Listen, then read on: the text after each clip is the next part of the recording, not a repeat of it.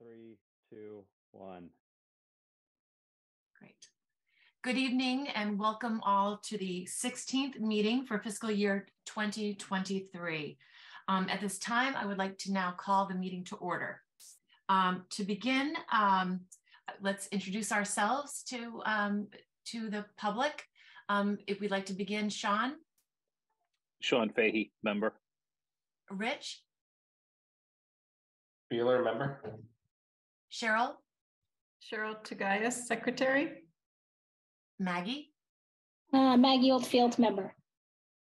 and myself, Meredith Hall, uh, Chairman of the Planning Board. Um, and now to introduce our staff. Uh, Tim, Uh, Tim Czerwienski, Director of Planning and Community Development. uh, Josh, Josh Lee, Assistant Town Planner. and Julia. Julia Getman, Clerk. Great, thank you all. Um, so we can now go to our administrative items. Um, and let's begin with the approval of minutes. Um, we had last uh, meeting deferred December 8th um, for just a review of some edits that Cheryl had made. Um, and then we also have our January 12th. Has everybody been able to review those minutes? I also circulated edits for the January twelfth. Everybody get those? Correct. Yes, so the only edit I had on January twelfth was where um it said that Stack had recommended that four one and a half to two inch caliper trees, but it was actually just, he stated two inch trees. I went back and I listened. I'm sorry, can so it was just two inch, it was just a two inch. Oh, I see, okay. It wasn't a one and a half to two, it's just. I got it, okay. Okay. So we can delete the one and a half. Yes, Great. Is that amendment acceptable to the members? Yes, It is Great, to me. great. Okay, then with that, can I have a motion to accept the minutes for December 8th and January 12th? so move as amended. Second? second, Great. Roll call. Maggie, yes, Cheryl, Yes, Rich, Yes. Sean, Yes, and myself, yes. Thank you. Minutes are approved. All right. Uh, And then moving to the discussion of our next meeting dates. um, we have, as you all recall, February 9th scheduled, which we had uh, moved the public hearing for 1200 Brush Hill Road. So we committed to that date. Um, and uh, we'll have some other big things coming on at that time. So uh, February 9th, and then um, I have February 23rd. Is that correct? Tim? Or did we Uh, change? I'm, I'm just bringing my calendar up. Um, so yeah, the, um, the, the ninth and the twenty-third would be our, our regularly scheduled, um, planning board meetings. Um, we've also, we, we penciled in the sixteenth for an MBTA Communities Public Forum. We'll discuss that later. Um, and then I had emailed the group. I don't know, I don't want to steal your thunder, Meredith, you, if you wanted to talk about this, but we had gotten a request from the, um, the memory care applicant to consider an adjustment to the March schedule um, in terms of opening a public hearing for that project. Um, February and March, uh, except in the leap year, very, very fun. Um, all the dates are the same. So the 9th and the twenty-third are the regularly scheduled meetings. Um, the request is to bump that schedule a week. So meeting on the sixteenth and the thirtieth instead um, um, they, they won't have materials ready for the 9th, but will have materials ready for the sixteenth. Um, and that accounts for advertising for the public hearing and everything like that. So, um, still two meetings in March, just bumping them each a week. Um, so it's, uh, it's up to you all. Does that seem to work for everybody to move those March dates? I know we're, we're looking a month ahead, but um, just to, for scheduling purposes. At this time? Can you re- repeat those dates? I'm sorry, Tim. yeah, same, please. So it would be the, the, the February, uh, meetings are on the normal schedule, the second and fourth Thursday. Um, and then March would be um, March 16th and March 30th.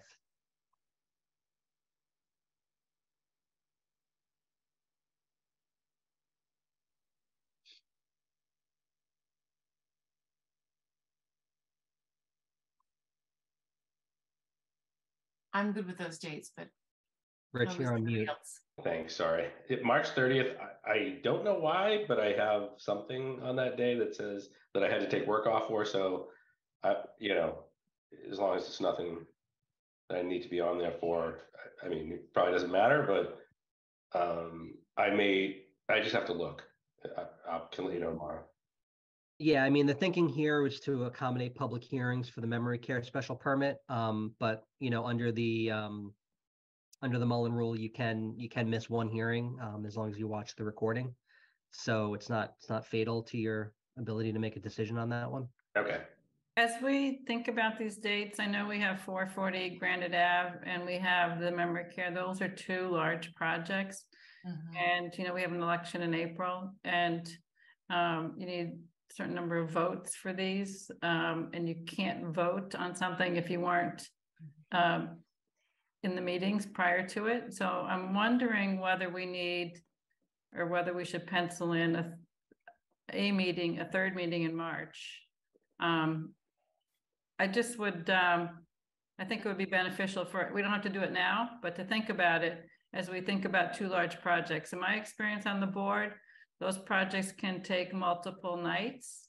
Mhm. And, um, you know, you'd really hate, we'd really hate to spend a couple of months on them and then not be able to get to a vote and have to start all over again. Mhm. Um, so, Yeah, so why don't we, why don't we circle back? We'll have Tim maybe send out an email to everybody and we can look at some of those dates and look at our calendars to see. So, yeah, so that was just my question, because these are larger projects.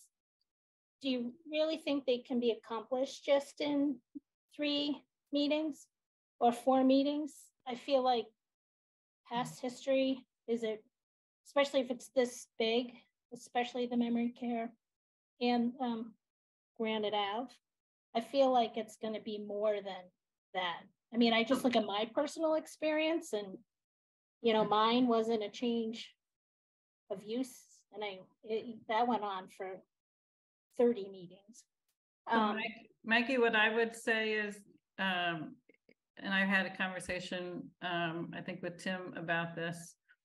If it wasn't you, Tim, then maybe it was Ned, but in any case, um, it's important, like what we did at, um. In particular, I'm- remembering, uh, Walcott Woods, is we mapped out a whole schedule. So we said, okay, the first night will be this, the second night this, the third night this. And so that we could, um, have the appropriate consultants team consultants there. And if we needed people on our end to be present, let's say it's the town engineer, whomever, um, that we could line people up in advance. And then also if uh, members of the public are interested, mostly, let's say in traffic, they would know which night is going to be traffic. So they don't have to attend four meetings in a row, for example, if they're not as concerned about something else. So I think that's a really good approach. And then what can happen is, let's say you start with an overview and then you start, and then you have, let's say it's, um, you know, stormwater.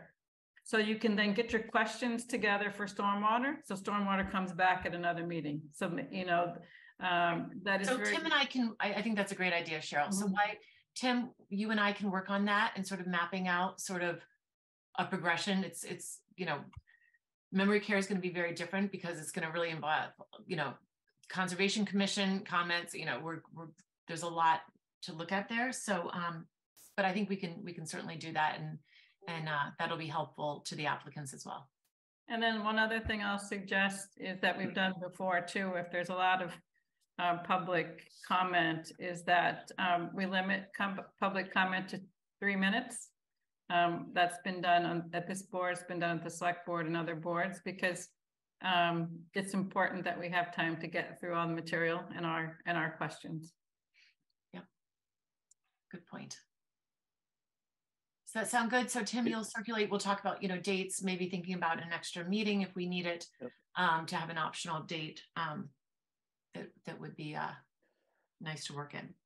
Meredith, um, just, Tim, your, your email, you were also suggesting uh, uh, another meeting in April in, in your email?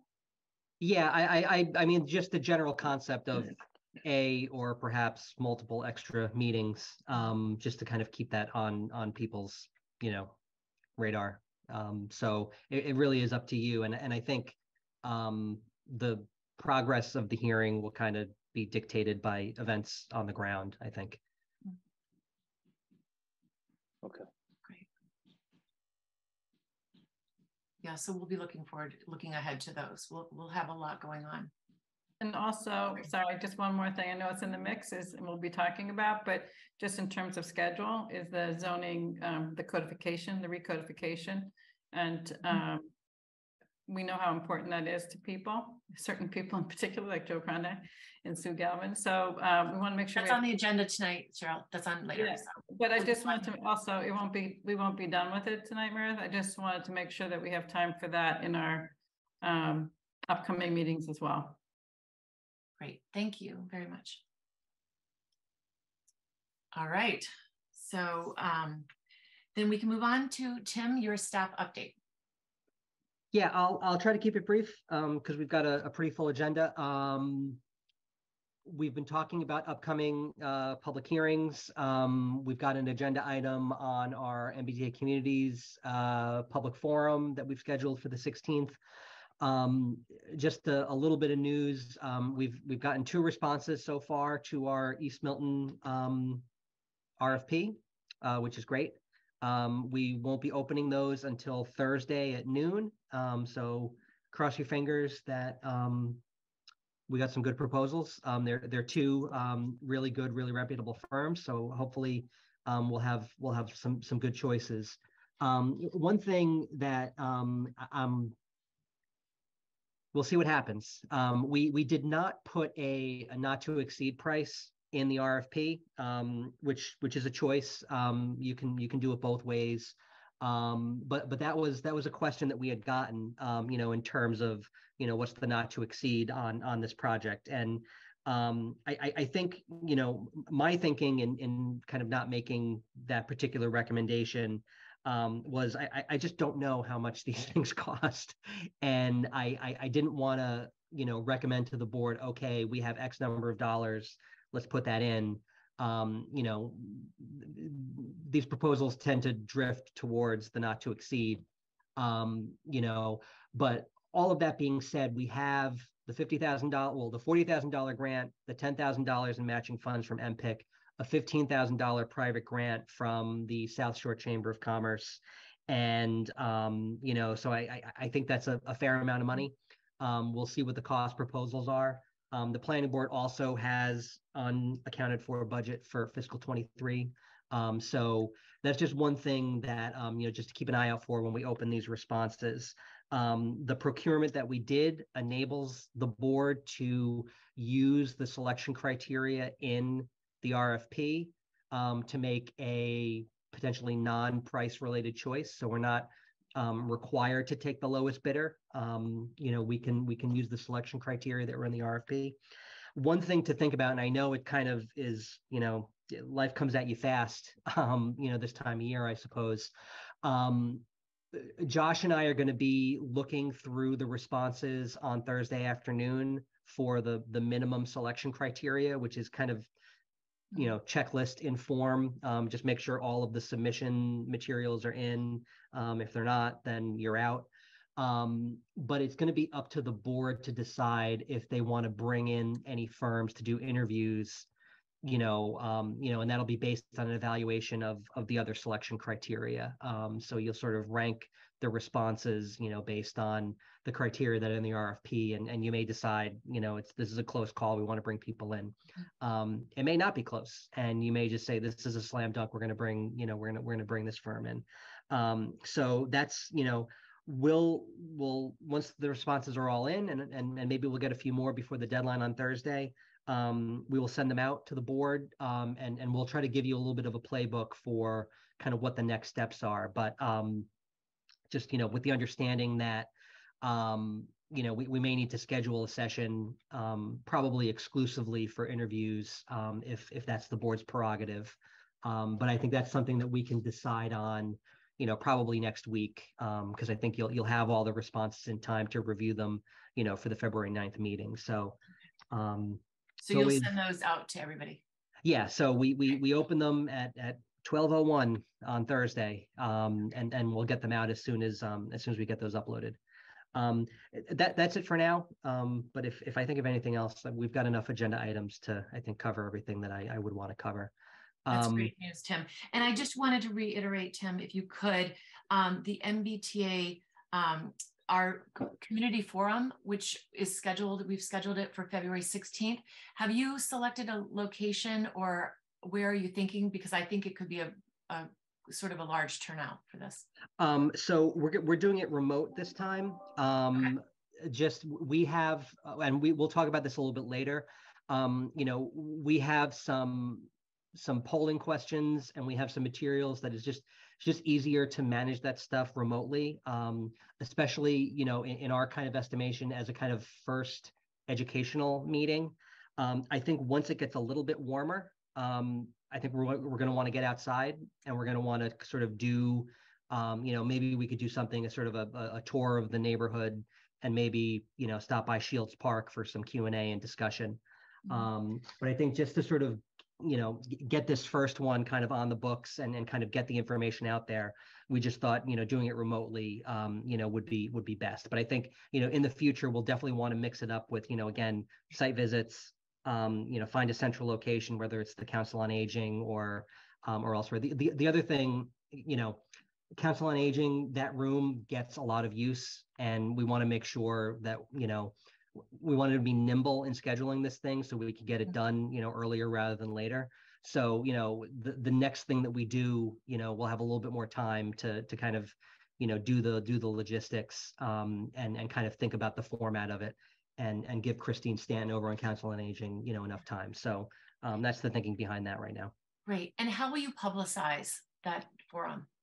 So um, we um, town website, town social media. Um, we had a thought to um, Josh, and we'll talk about this in a little more detail a little bit later.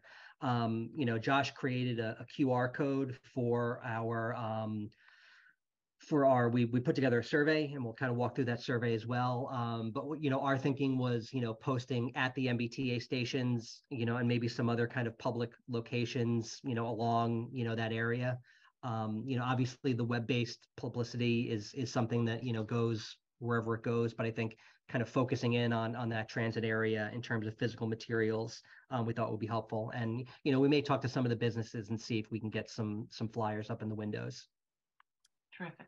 um, any other ideas also are, are totally you know obviously welcome and you should all tell your friends uh, to come Thank you very much. That's great. Meredith, um, Yes. just before we move on further, I just wanted to mention I am not available for the ninth. Yeah. I, I thought I had mentioned it a while ago, but I, uh, I, I'm not, I'm not here next week. So I won't be able to participate in uh, Tuesday's meeting. Yeah. I know. I'm sorry, Sean. Um, and um, I think we had, we were looking at that, I think before we had received all the materials at 440. So we were thinking it was just 1200 Brush Hill Road was um, the public hearing being continued, but um, but it would be great if you can watch that, um, the overview of that presentation um, so that you can participate. Yeah. yeah and and and sean as long as you watch the recording um, Yeah. and you just sign a form um, you're still eligible to vote in that hearing so you should be all set Okay. Okay, thank you. I can do that. Great. Thank you. Um, and with that, we can now um, introduce our uh, citizens speak. And I do see a, a few hands. Um, there's a gentleman, uh, David Venezia, who had his hand up first. Uh, Josh, if you could bring him and welcome David to speak. Great. Well, thank you. Uh, I appreciate the opportunity. Uh, I'm gonna try to go through it relatively quickly, um, and stay on point, uh, with those points that I felt were critical. So there is apparently an issue, uh, with some floodlights that I have in my backyard. And they uh, actually light uh, the area beyond my backyard, uh, the area where um, park goers uh, walk to and from the park. Um, we have a problem, however, um, it doesn't appear that it's been in any way uh, violent, but we have a problem with people congregating in the parking lot at Turner's Pond. And um, the police um, address it uh, case by case. That is, uh, if one calls and reports that there's people there after dark, they will go down. Otherwise, they don't have a typical routine to drive through. And I was, I still am working with the police to see if that would be uh, feasible. Um, the other thing that um, was looked at is um, Kevin from the park department. Um, I've also been working with him. Let me uh, just quickly define what the problem is so uh, we can all be on the same uh, same page. Uh, okay.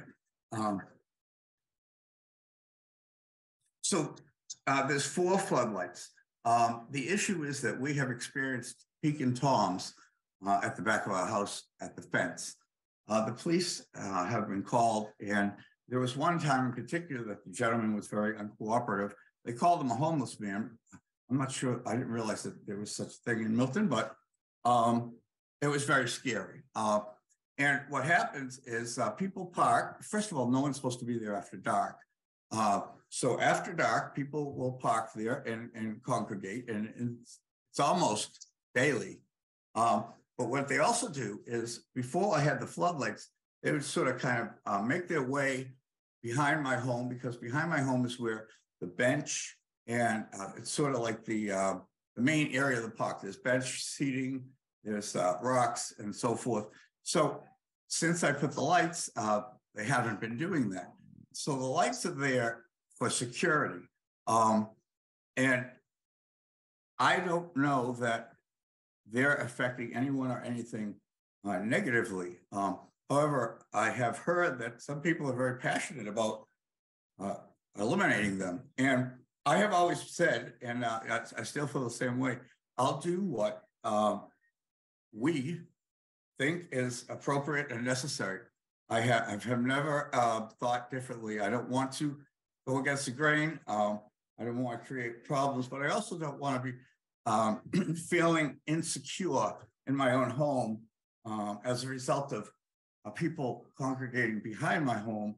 Uh, because, like I said, they drift over uh, for one reason or another. Um, and that's no longer happening, uh, thank God. So I have two little kids. I'm a single single dad, seven and eight, and they are seven and eight years old. Uh, so these lights go on at dusk and they go off when my kids go to bed. Um, and uh, for the most part, I turn in at the same time. So this uh, this three to four hours that these lights are are on. Um, and admittedly, they are they are very bright. However, though, let me uh, really stick to the point. Um, I, I sort of introduce this with let's define the problem. Um, who is being hurt or affected? Uh, okay, so there are no affected residents whatsoever. Um, my my home faces um, backside faces the pond, and uh, my neighbor to the right is not in any way affected. He's actually back about 30 feet, and of course to the right. So uh, there is no exposure to the sky because of the heavy trees. Uh, some people would say, well, you know, it goes to the sky and it causes birds to sort of uh, get disoriented uh, or whatever. So uh, I, have done the research, and one of the issues, uh, if that were an issue, the fact that the tree line does not allow the light to reach the sky, that sort of answers that question. Um, there are no legal park visitors affected. what I mean by that is anyone there that's there overnight uh, is breaking the law, right? So if someone's saying, "Oh, I go by there and it hurts my eyes," well, they're not supposed to be there after dark. Number one, um, and if that were the case, because the light is bright, should we uh, take steps to eliminate the security because somebody who's already breaking the law is complaining that it might bother their eyes. And why would one stand there for an extended period of time, allowing it to bother their eyes? I, it just doesn't make a lot of sense. So let me finish up uh with these bullets. The the pond is not affected. As the lights are ground level, the lights sit uh on the ground. And so because of the natural terrain, um the lights are cut off by the the hill and they never actually reach the water. And from the water, you can't see them if you're on the ground, if you will. So what I mean is between the lights and the water, there's a hill, so nothing in the water is seeing the lights. Um, apparently, uh, the Parks Department has no issue with the lights, as the department has actually added lighting to the park's entrance last year. Uh, the town is adding lighting and then meeting to reduce these meeting, this meeting, to reduce the same.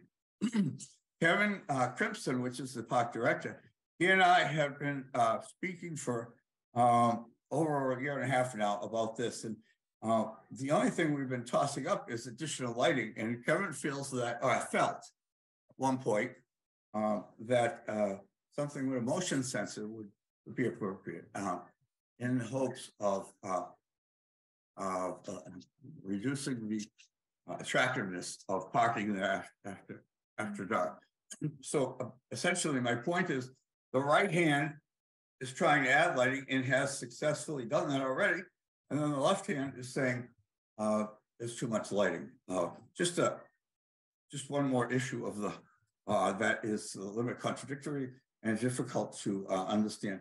Okay, individual Milton police have actually complimented the lighting, remarking that they see less park visitors in the vicinity of the park's primary section uh, adjacent to the parking lot.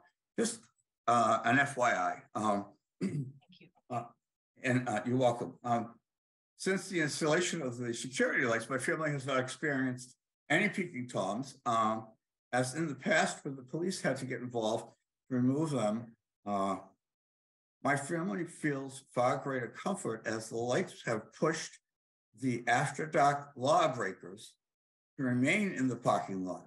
If the lot, as opposed to drifting uh, to darker, uh, uh, equally dark areas, uh, if the lights were there behind my home.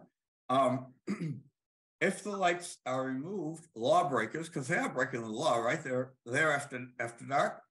Um, will migrate back over to behind my home where the dark masks them and uh, their potential deviant ideas. The last one, the town does not, oh, um, this is not meant to be contr- to be controver- uh, induce uh, controversy.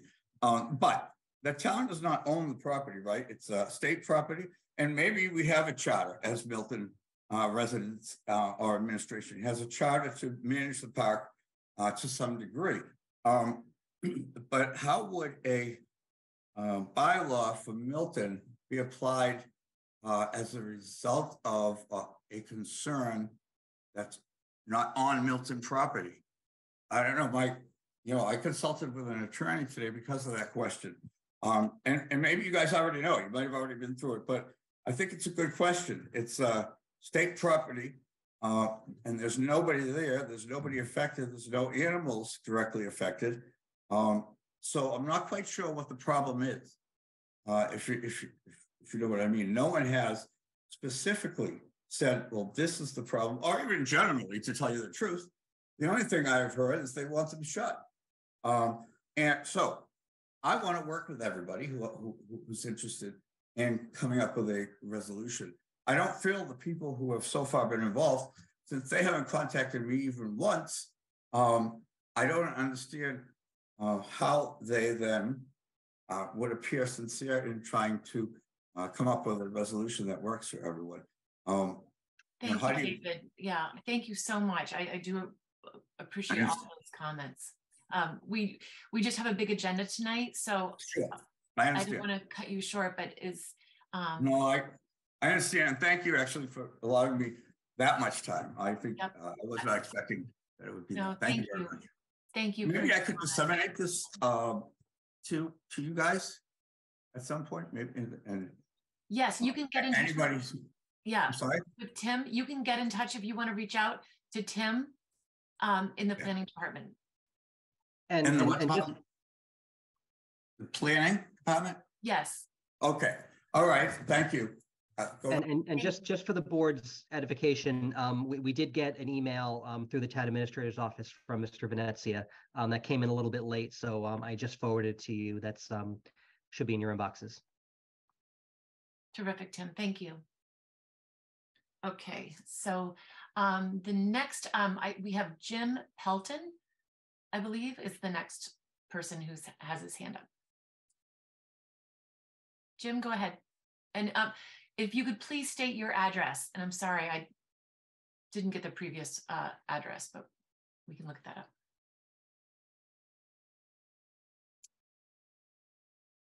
Jim?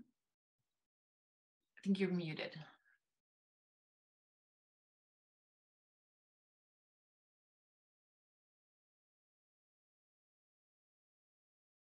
Jim? You can speak if you're unmuted now.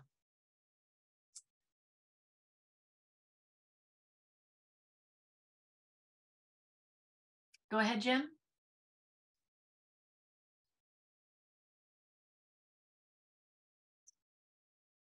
Give him a minute.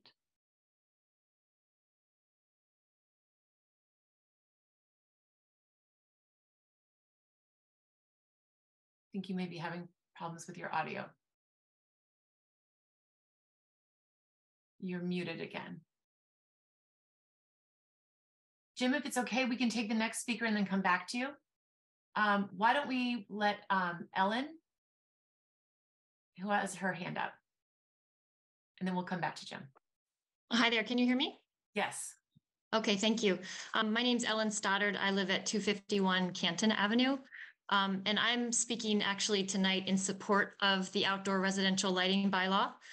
Uh, I had circulated a letter within the community um, during the last week, and I have um, already received 80 signatures. Um, I will send the letter to um, to you all this evening after the meeting.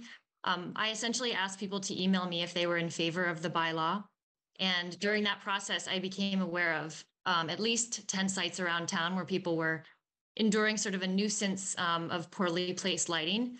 In addition to the Turner's Pond uh, situation, there are a variety of other areas um, throughout town where people are um, trying to either resolve these situations um, neighbor to neighbor, or they're just sort of suffering in silence because they don't want to stir things up with neighbors. Um, so a primary, primarily residential town like Milton really should be doing more, I think, to ensure that that people who live here are protected from um, lighting that has actually been proven to be harmful for health. Um, I just want to provide a little bit of background on why this is important for Milton um, for people who are new to the issue. Um, Massachusetts is actually the only state in New England that doesn't have a statewide legislation which is guiding outdoor residential lighting. So we have to take this issue on locally in Milton.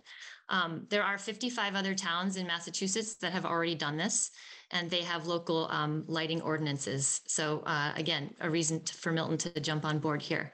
Um, and of course, there are a lot of uh, global citizen groups and local scientists um, and larger organizations like the Sierra Club uh, and the International Dark Sky Association um, that have gathered a lot of data on the effect of light pollution on human health and also um, the effect on wildlife ecosystems. So a lot of people have heard of um, nuisance lighting, which basically is lighting that just gets in your eyes and shines in your bedroom and it's unpleasant. Um, but some of these lights are actually bad for health. And there are scientific studies to back that up. Um, humans and plants and animals uh, depend on natural cycles of light and dark. And these artificial lights can, can get, can disrupt those cycles. Uh, I don't think that most people even know that this is the impact that light is having. And, and um, unless you're a scientist, you probably um, don't understand the impact it's having on the natural surroundings. Uh, I'm not a medical doctor, but I have read some of the um, the scientific research on on health, um, things like melatonin pr- production, um, which is suppressed when we don't have enough uh, natural night. Um, and then beyond humans, there's just so many things in our natural world that we don't know that happen at night. Um, for example, uh, songbird migrations and shorebird migrations that um, birds that get disoriented by sky glow, and then of course um, lights that are reflecting off of, of large bodies of water. So in conclusion, um, we're supporting this bylaw because we think that it will help to raise awareness among our citizen population Um, and once it takes effect, we can make immediate steps um, to, to change outdoor lights. So we can make sure out, outdoor lights are shielded, um, that they are at the right lumens level, which is basically the brightness. Uh, they're pointing down and not out into public spaces um, or into the eyes or the windows of neighbors. Um, so I think in Milton, you know, our, our humans and our animals deserve this level of respect. And I look forward to continuing to garner citizen support for this bylaw. Uh, and I also thank you um, for acknowledging this situation that needs uh, immediate attention. Thank you. Thank you, Ellen. Appreciate your comments. Yeah. Okay, next, um, I think we lost the previous gentleman, but uh, we have Katie uh, Lagan next. Katie, you can go ahead. Hi, can you hear me? Yes, and if you could state your address, please. for Sure. Um, my name's Katie Lagan and I live at five forty-four Brook Road. Um, and I'm also calling about the lighting situation, um, at Turner's Pond. So the back of my house faces Turner's Pond and the lights that face the pond on Central Avenue, on the Central Avenue side. I would say it's probably about a half a mile from my house, but the lights are unnecessarily bright. Um, and I've seen them on, I would say many times at two AM, three AM, they're not shut off after three hours, because I've seen them several times just by happening to awaken at that time. But having said that, I'm concerned um, that adding a bylaw would be burdensome in terms of enforcement and would have unintended consequences to other people in the town. Um, for instance, I have a, a small ice skating rink in my yard and we have a light on it sometimes at night. And I would be concerned in situations like that, that a bylaw would cover something or it would cause a problem. Um, so I'm hoping that we can work with the neighbors somehow to maybe li- make those lights less bright or maybe have lights in the parking lot where he's concerned. Um, so I mean, we can see these lights from our house very clearly. Um, so they're not just regular sort of floodlights in the backyard. They go straight out over the pond. And I do think that they are um, of concern. But like I said, I think a bylaw might be um, a little bit burdensome in terms of enforcement and also it could bring up all kinds of issues with lights. So that's all I have to say. But thank you for listening. Thank you, Katie. Appreciate your comments too. That's great. Uh, next, we have Kelly Lenz Carr. We can let Kelly, all right. Hello, have I successfully unmuted myself? You are, you're in. Welcome, Kelly. You could- Excellent. Thank you so much. I'm Kelly Carr and I live on 348 Central Avenue and I do not see David's lights because I'm positioned in a way where I can't actually see them. I am, however, concerned about the bylaw because of the use of the word nuisance rather than a definition of what actually makes something a nuisance. And I offer by example, my very good friends and neighbors three doors down have some very bright lights on their driveway, which they need to because the students who are going around the pond to drink at night use their driveway as the current egress since the pond is so well lit up now. um, and those lights are very bright and they shine into my bathroom. Now, I could, if I weren't good friends with them, I could call that a nuisance or I could go, hey, I don't need a nightlight anymore. Right. So I would love it if we, if they do put in a bylaw that we put some definition around what constitutes a nuisance and at what number of lumens and at what angle and what distance, et cetera. Simple nuisance is going to end up having neighbor versus neighbor, and I don't think it's going to resolve anything. Um, that all being said, uh, just a couple of quick notes. Uh, as I said, the lights on the pond have absolutely reduced the traffic. They're coming through my neighbor's yard to get back behind the pond to drink. Um, the lights are visible um, after 10 p.m. all the way at the corner of Brook Road and Canton Avenue. And the animal life is absolutely affected. We've had Coyote Fest here for the past couple of weeks. It's that time of year again when they're friendly uh, with each other. And instead of them being a little further down the pond, they are now in my backyard. Um, I don't mind. I keep the doors closed and we look out and go, oh, look, there's coyotes, but there are effects of those bright lights. And that is all I wanted to say. Thank you. Thank you so much, Kelly. Really appreciate that. Anyone else for citizens speak? I am not seeing any other hands at this time. So thank you. I appreciate all those all those comments. Um, we can now move on to new business. Um, and we can let um, the team in from the Highland Memory Care Project uh, for the discussion and vote on scope of vehicle access, egress, and maneuverability plan. So, so just by way of introduction, um, Yes. the, um, the memory care zoning that was passed, um, at the March, February twenty-two town meeting, um, requires the planning board to approve, um, the scope for the review and analysis of, um, and I believe it's, it's accurately put in the agenda, um, vehicle access, egress, and maneuverability plan. Um, this is, um, in, in kind of shorthand, the swept path analysis um, that that shows different size vehicles being able to safely uh, come in and out of the site and navigate around the site, um, particularly um, emergency vehicles, you know, the fire department ladder truck, as well as some of the larger delivery trucks um, that that you're going to see. Um, the the board the board has already um, taken some action, not on this, but on the scope of the traffic analysis which is also required by the zoning. So um, here we are. Um, there are some materials in your folder, um, and I believe that um, is Ned is Ned in or He's not yet. He's still in the attendees. No, Ned Net is in and unmuted. Muted, but I'm not otherwise on the panel. oh, Great. did you just allow him to talk or I see him I on, him up? he's on the panel. You can, I can see him. It's right next to you on my screen. Okay, Ned, you're here. Great. Welcome, Ned.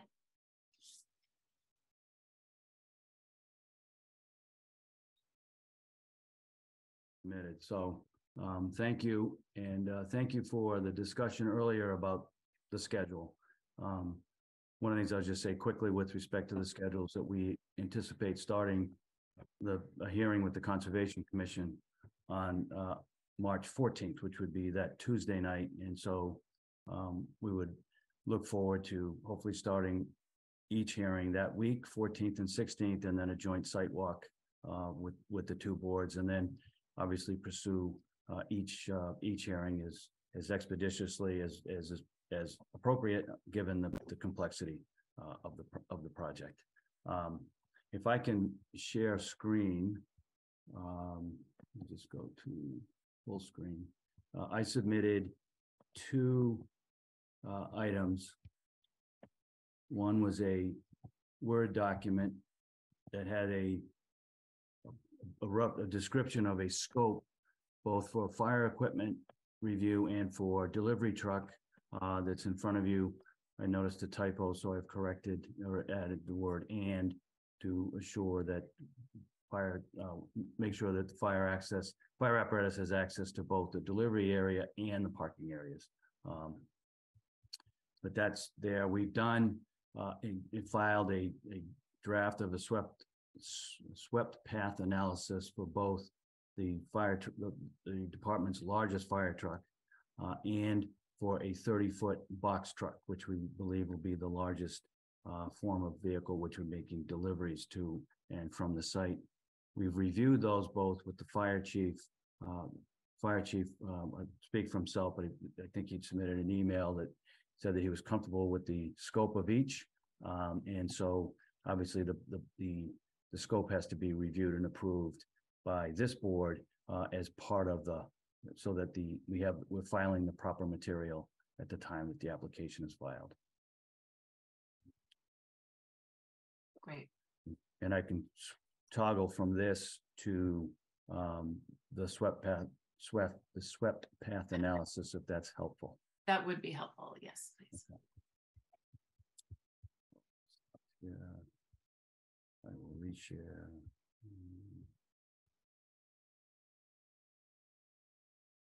So there are actually three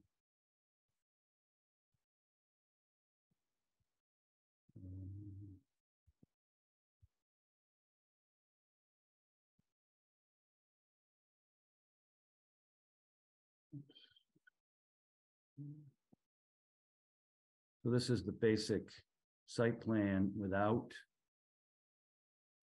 the analysis. Uh, I think the, the, the radius of the entry is twenty-five feet or, um, the width of the dr- main driveway entering from Highland Street is twenty-two feet. And then the drive aisles, um, coming down to the loading dock is twenty feet, um, twenty feet back to the rear. Uh, parking, uh, lot areas that are proposed. And obviously the fire, fire truck has to be able to access each, has to be able to make a swing around this sort of island structure here and down and make it, uh, with enough, enough width so that there's another vehicle, uh, either coming, um, in and out of the loading dock area or coming in and out of the parking area that the fire truck would have, uh, the ability to get by. Um, and we did spend a fair amount of time, uh, with the fire chief reviewing that. Um, go.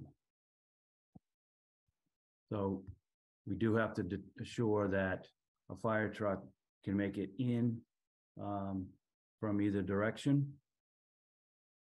Um, can make the turn, uh, adequately and can turn down, um, the area uh, here to the, re- the loading dock and then the rear can go in and turn in. It would back this way uh, and out.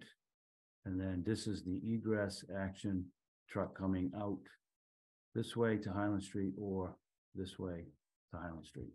Um, Separately, uh, the analysis for a box truck uh, accessing the loading dock here uh, would come in, um, turn in here, back down, and then back out.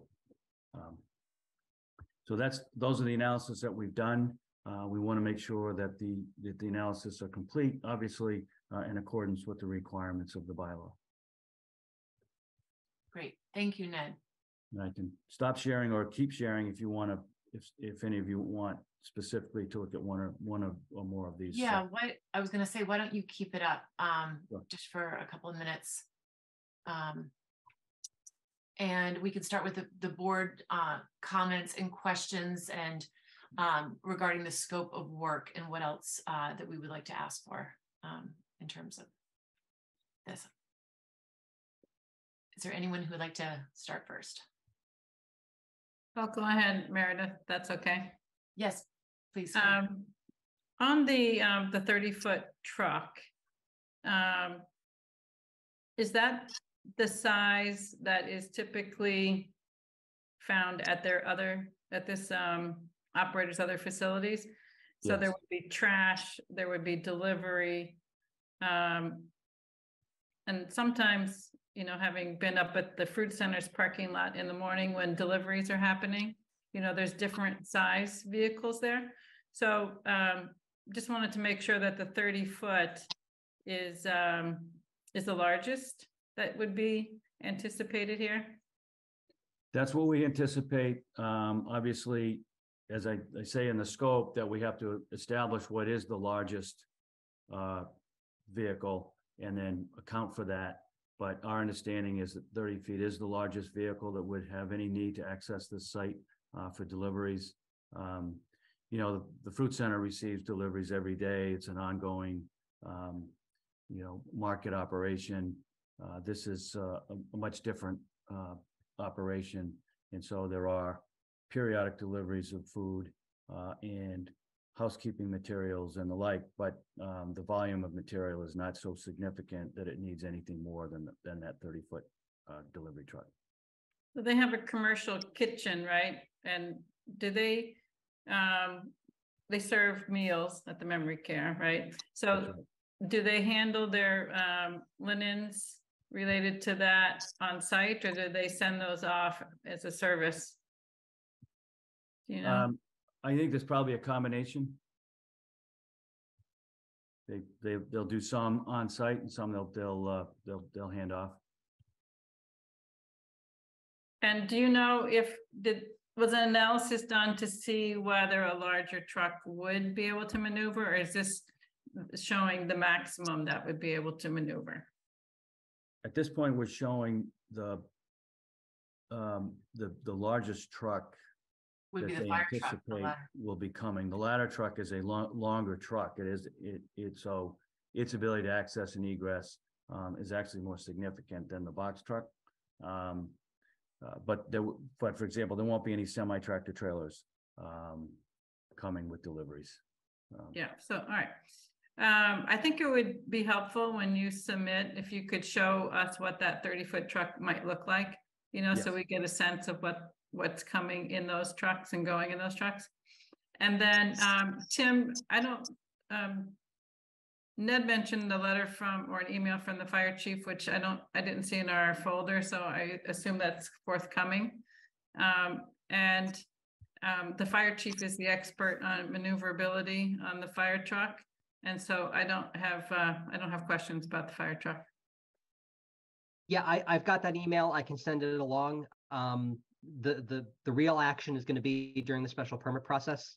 Um, and, and we'll make sure we get his detailed, uh, comments on this and, and all the other issues on the record. Um, but I, I can send along his message, um, just for, for your own. reference. Perfect. Yeah, I was wanting to hopefully see that letter and if there were any concerns that the chief had or possibility for improvements that he noted would be great. Um, Maggie, you had your hand up next. Yeah, so my question was um similar or the same as Cheryl. Um, but I was, I think assuming that a thirty-foot box truck will be the largest delivery truck is incorrect. So, um, a in my experience, a thirty-foot box truck is actually closer to forty-two feet in length. You got thirty feet for the box and then you get twelve feet for the cab. Um, but in my experience, I know that um, the facility cannot predict what size truck the vendor will be sending. I know people can say, oh, you can request a certain size truck, but that is not the reality, especially in today's trucking industry. Um, I think there's, well, not that I think, I know there's a shortage of truck drivers and the concept is you have, um, you can put a lot more in a tractor trailer truck and with one driver and sending them all out to do multiple deliveries the whole entire day. Um, so I think we should be accommodating for a tractor trailer truck because we're looking into the future. And I think truck drivers are aging and there are fewer younger truck drivers coming in um, into that profession. So I think like currently there's a shortage of truck drivers. Um, I also think that um, the driveway should be wide enough to accommodate um, two trucks. Um, because especially if we're gonna be looking at restricting the del- incoming delivery times from like ten to two, I think um, there's gonna be a need or there'll be an overlapping of trucks coming in at the same time. And again, from personal experience, you can try to um, predict um, and plan for when your deliveries arrive. But there's always going to be uh, situations where there'll be two trucks. So I'd hate to see one of the trucks out in the main drag idling, waiting for the other truck to unload. And if you look across at like Milton Hospital, I think they get deliveries from Sysco for their food services. And Sysco sends in a large tractor trailer truck. Um, and I think maybe, maybe even Winter Valley might get Sysco, but I, I don't know for that. So I think we should be planning for the future and um, making sure that we accommodate like worst possible case um, problems. And then my other thinking is um, a lot of times with trucks, unbeknownst to the drivers, there's a lot of um, like hydraulic leaks or oil leaks. So my concern is the driveway um, is too wide. If if we're going to accommodate for two trucks, then we're getting closer to the wetlands, and so I'm afraid of um, you know fluids leaking into the wetlands. So um, I, I think the driveway needs to be pushed back further away from the wetlands. And I just think that perhaps we should get a peer review of the plan. Thanks. Great, thank you, Maggie. Uh, Rich, you were next. Um, yeah, I just had a question. I don't know, Ned or Tim. It, I know, Ned, you just mentioned specifically a thirty foot box truck as being probably the max that would come on the site. But uh, Tim, I just got your email that you forwarded to us about the fire department. I'd imagine they're not thinking forty-two feet. I mean, they're probably accommodating for a fire truck, correct? How far, how big is that? Big ladder truck. All So right, it's much longer than. so we, than the Okay, box that's where I think I, I, all right, so I'm on the same page, Ed. So is what I was hearing then from you when you were talking about a thirty foot box truck is more or less just saying, that's what we're probably going to see, but the fire department is saying that you've accommodated for their, their ladder truck. That's right. And, Okay. um, All right, yeah, that's all I had. Thank you. Great. And Sean, you have your hand up?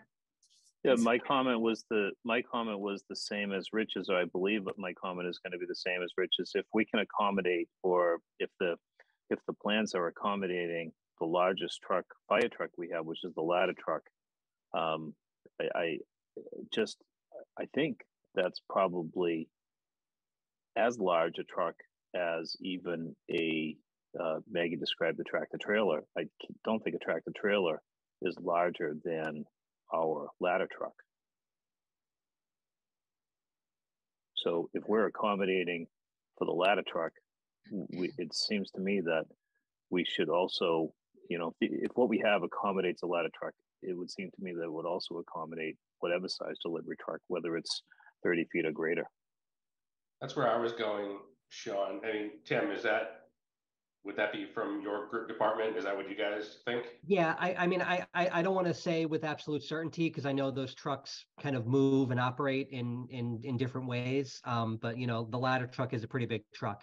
Um, but, but to address Maggie's comment from earlier, um, the engineering department is in the process of lining up um, both traffic and um, engineering peer review uh, for when we eventually get these um, uh, these application documents. So as soon as we get them, they're going to get shipped off to a peer reviewer um, that'll assist the planning board in their analysis.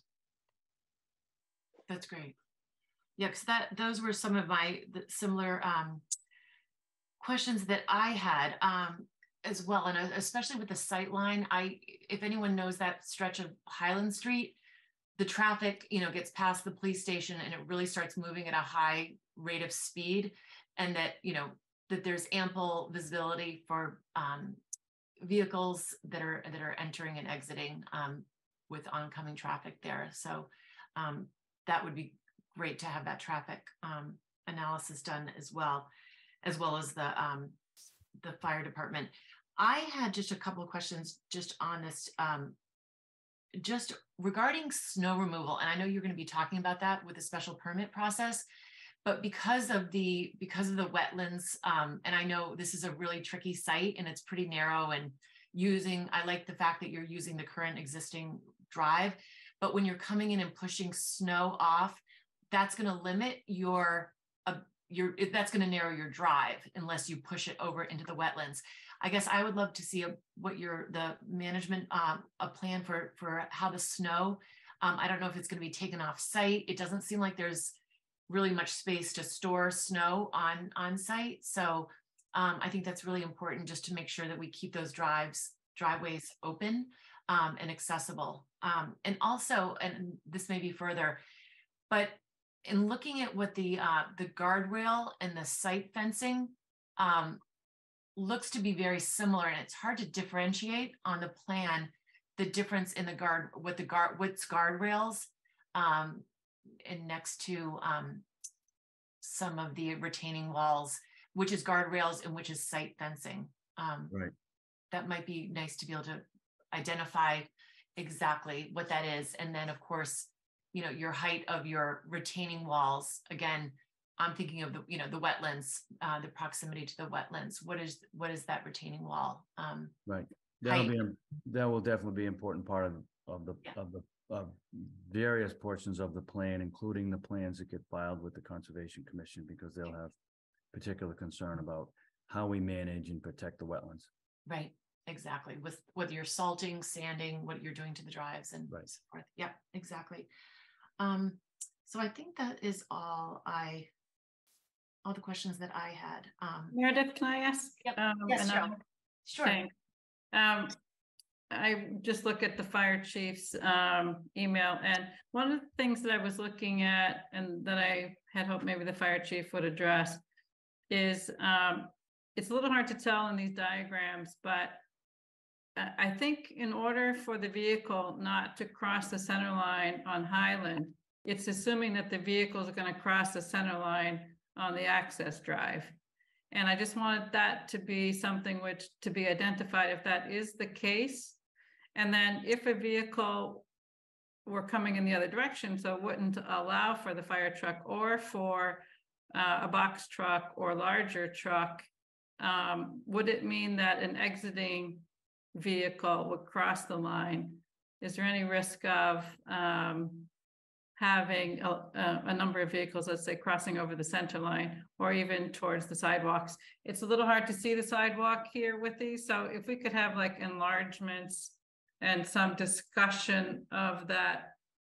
Maybe it's the color differential that could be done on these that would help us understand that entrance and exit uh, a little more uh, detailed. It was something that was raised before by neighbors, and I think we want to make sure that we all understand it well.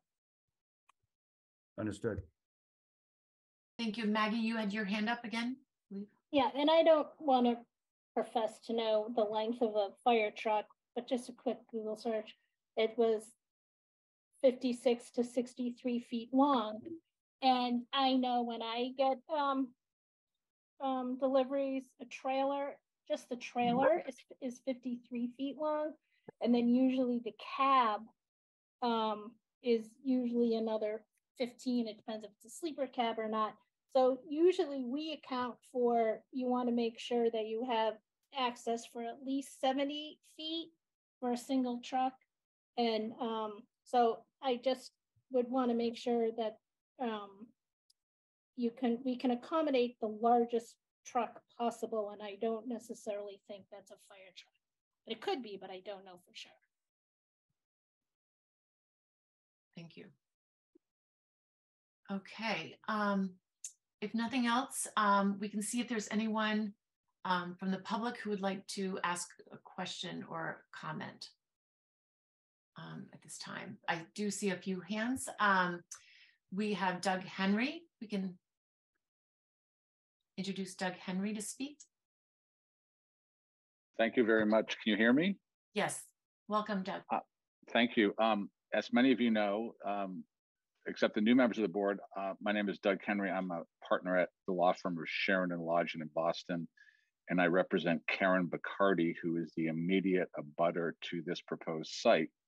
Um, I just had a couple of quick comments to Ned's presentation. One is, eh, as far as the access goes, um, in addition to width, um, I think we want to make sure that the existing right of way can support fire trucks and box trucks or bigger trucks. That was originally designed for a residential house. And I think as part of the scope, I'd ask the board to consider uh, as part of the input from the developer that the existing right of way is wide enough and can support the trucks that come in. And my second point, which has already been addressed by the board, is that um, this should all be part of the peer review process when the application finally comes in. And other than that, I'm good. Thank you very much. So you just clarified, Doug, um, through the chair, the existing right of way, are you saying the, the width of the driveway in from Highland Street? I think Ned, both the, make sure the driveway is wide enough and that, I know there's a culvert under that, that supports the, it's like a bridge. And make sure that is um, structurally adequate to support the weight of Right. fire trucks and box trucks or larger trucks, if that's what you ultimately decide the board does to make an entrance into the property. And construction vehicles during the construction process as well, right? Thank you. Thank you. Um, next we have uh, Teresa O'Brien.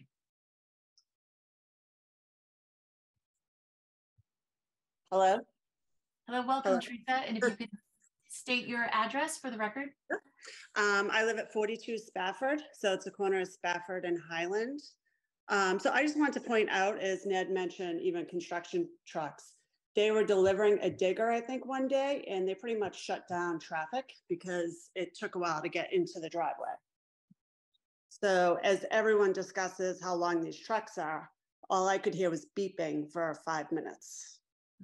So I just want everyone to be aware of the neighbors and please consider us because this is, you know, not what we expected. Thank you. And we, we see the delivery trucks for the hospital as well, and they are, they are large trucks. So I think to say a thirty foot truck is, it's not gonna be big enough. That's it. Thank you very much. So maybe delivery schedules, Ned, that we'll have a, you know. Yeah, some- that'll be part of the construction management plan. Yep. And, and then a delivery schedule plan, you know, Right. it talks about when and what, uh, and how deliveries will be made. Right. Terrific. Thank you so much. That'll be part of the traffic, traffic study. Great. Thank you. Um, thank you, Teresa. Uh, next, uh, Kelly Lenz Carr, we have. Hey, I stuck around after my issue and I just happened to hear Thank you. people. Welcome back. discussing- Yeah. Thank you. Um, people discussing the length and width of trucks and I have the unmitigated joy of having one child that drives a truck and another one that's looking at being a fireman. So I can tell you that a ladder truck is under forty-five feet long. It is nine feet wide and it is very, very heavy and semi trucks can be twice that. They're eighty feet long, eight and a half feet wide, if that helps at all. Thank you. Yep, that's great. Okay, uh, next I see, uh, Jean Irwin. We can welcome Jean and then Bard will be next. Hi, everyone. Can you hear me? Yes, welcome Jean, if you can Yes. introduce yourself and your address, please. I'm Jean Irwin, Town Meeting Member, Precinct 9, 120 Highland Street, Milton. Um, Regarding earlier comments as to the width of the uh, access, uh, fire department access around the building, since it doesn't go all the way around the building, the, I've been reading up on it, and it says the aerial ladder trucks um, would typically extend their ladder over the roof to get sort of access and back. And this is from the 2018 International Fire Code. And it says the aerial fire apparatus access roads shall have a minimum unobstructed width of 26 feet. So there you have it. It's 26 feet is the is the width of the access road. Since there's a ladder involved. And if, if you think about it, because the trucks are typically eight and a half feet wide. And when they extend the ladder, they have to extend the outriggers, which in essence make the truck about 15 feet wide and nothing can pass it. So therefore you need the 26 feet. Very good. Thank, Thank, thank you. thank you, Jean. Um, Rich, I see your hand up again. Did you have a Yep. question?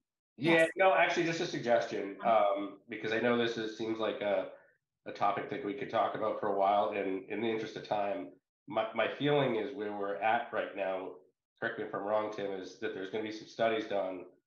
I know that, you know, we, whenever we build a property like this, right? Like, I'm sure there's some, some work done with the engineer and the fire department to make sure that whatever's gonna come on this property is gonna be safe and the, and the, the width is adequate and so forth. So I don't think we're done yet, right? With, with, with this? I mean, is there more work being done? Yeah, um, I, I don't mean, to, I don't mean to giggle about that, yeah. but, but, but th- this is, I mean, this is literally, I mean, you know, when we talk about the scope of the study, it's, it's really a question of, you know, are they studying everything that you're interested in them studying? Do they need to, you know, do a swept path for a VW bug you know, and, and add that to the analysis. That's the conversation. Once we have the full application, that's when you get the full workup of, you know, we'll have Chief Madden and Lieutenant Italiano take a look at it from from the perspective of the International Fire Fire Code and the NFPA. We'll have a peer review looking at the traffic and the engineering. The board will have the full complement of materials to look at. So, um, you know, we really are kind of looking at the narrow issue of are, are they studying everything that we want them to study um, in this analysis? Um, and, and then we'll eventually get the full analysis. Um, Okay, get the that makes sense. Thank you, Tim. Meredith, I just, and I don't want to Yeah. cut anybody off from asking. That's all right. We just have two more people that are going to speak and then I think we're, we're good for this time. Well, no, I, just for what it's worth, I wasn't cutting anybody off, but I figured if more folks wanted to talk about, you know, this, this, with the, the pathway, I just, you know, we're not, we're not there yet. Thank you. That's a great, great point. Um, so next we have Bard with his hand up. We can welcome. Great. Thanks, everyone, and I'll, I'll keep this quick. Um, but actually, Ned, would you mind just bringing up that um, that image again? I just wanted to make one comment. Either either one, the the fire truck one or the um, or the box truck one. So I live at 11 Spafford Road, which uh, is on on Ned's uh, on Ned's screen here. Um, that that cross street that's um, right there. Yes, thank you very much, Ned. And so our street is 20 feet wide.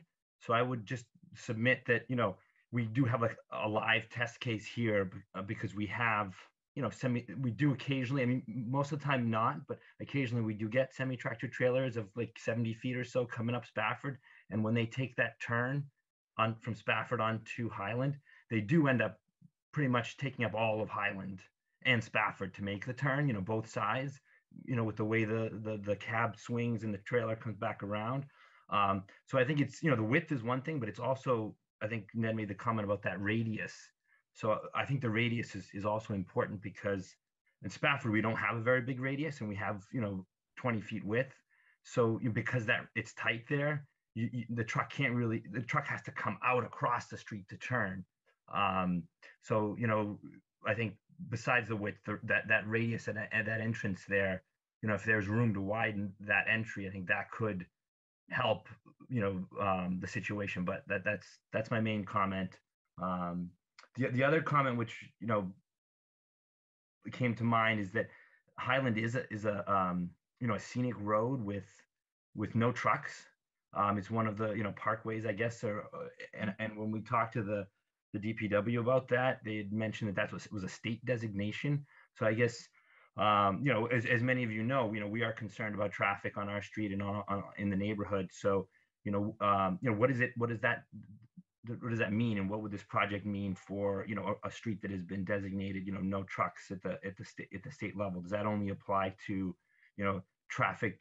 Um, you know, what what kind of traffic does that does that apply to? Does anyone know?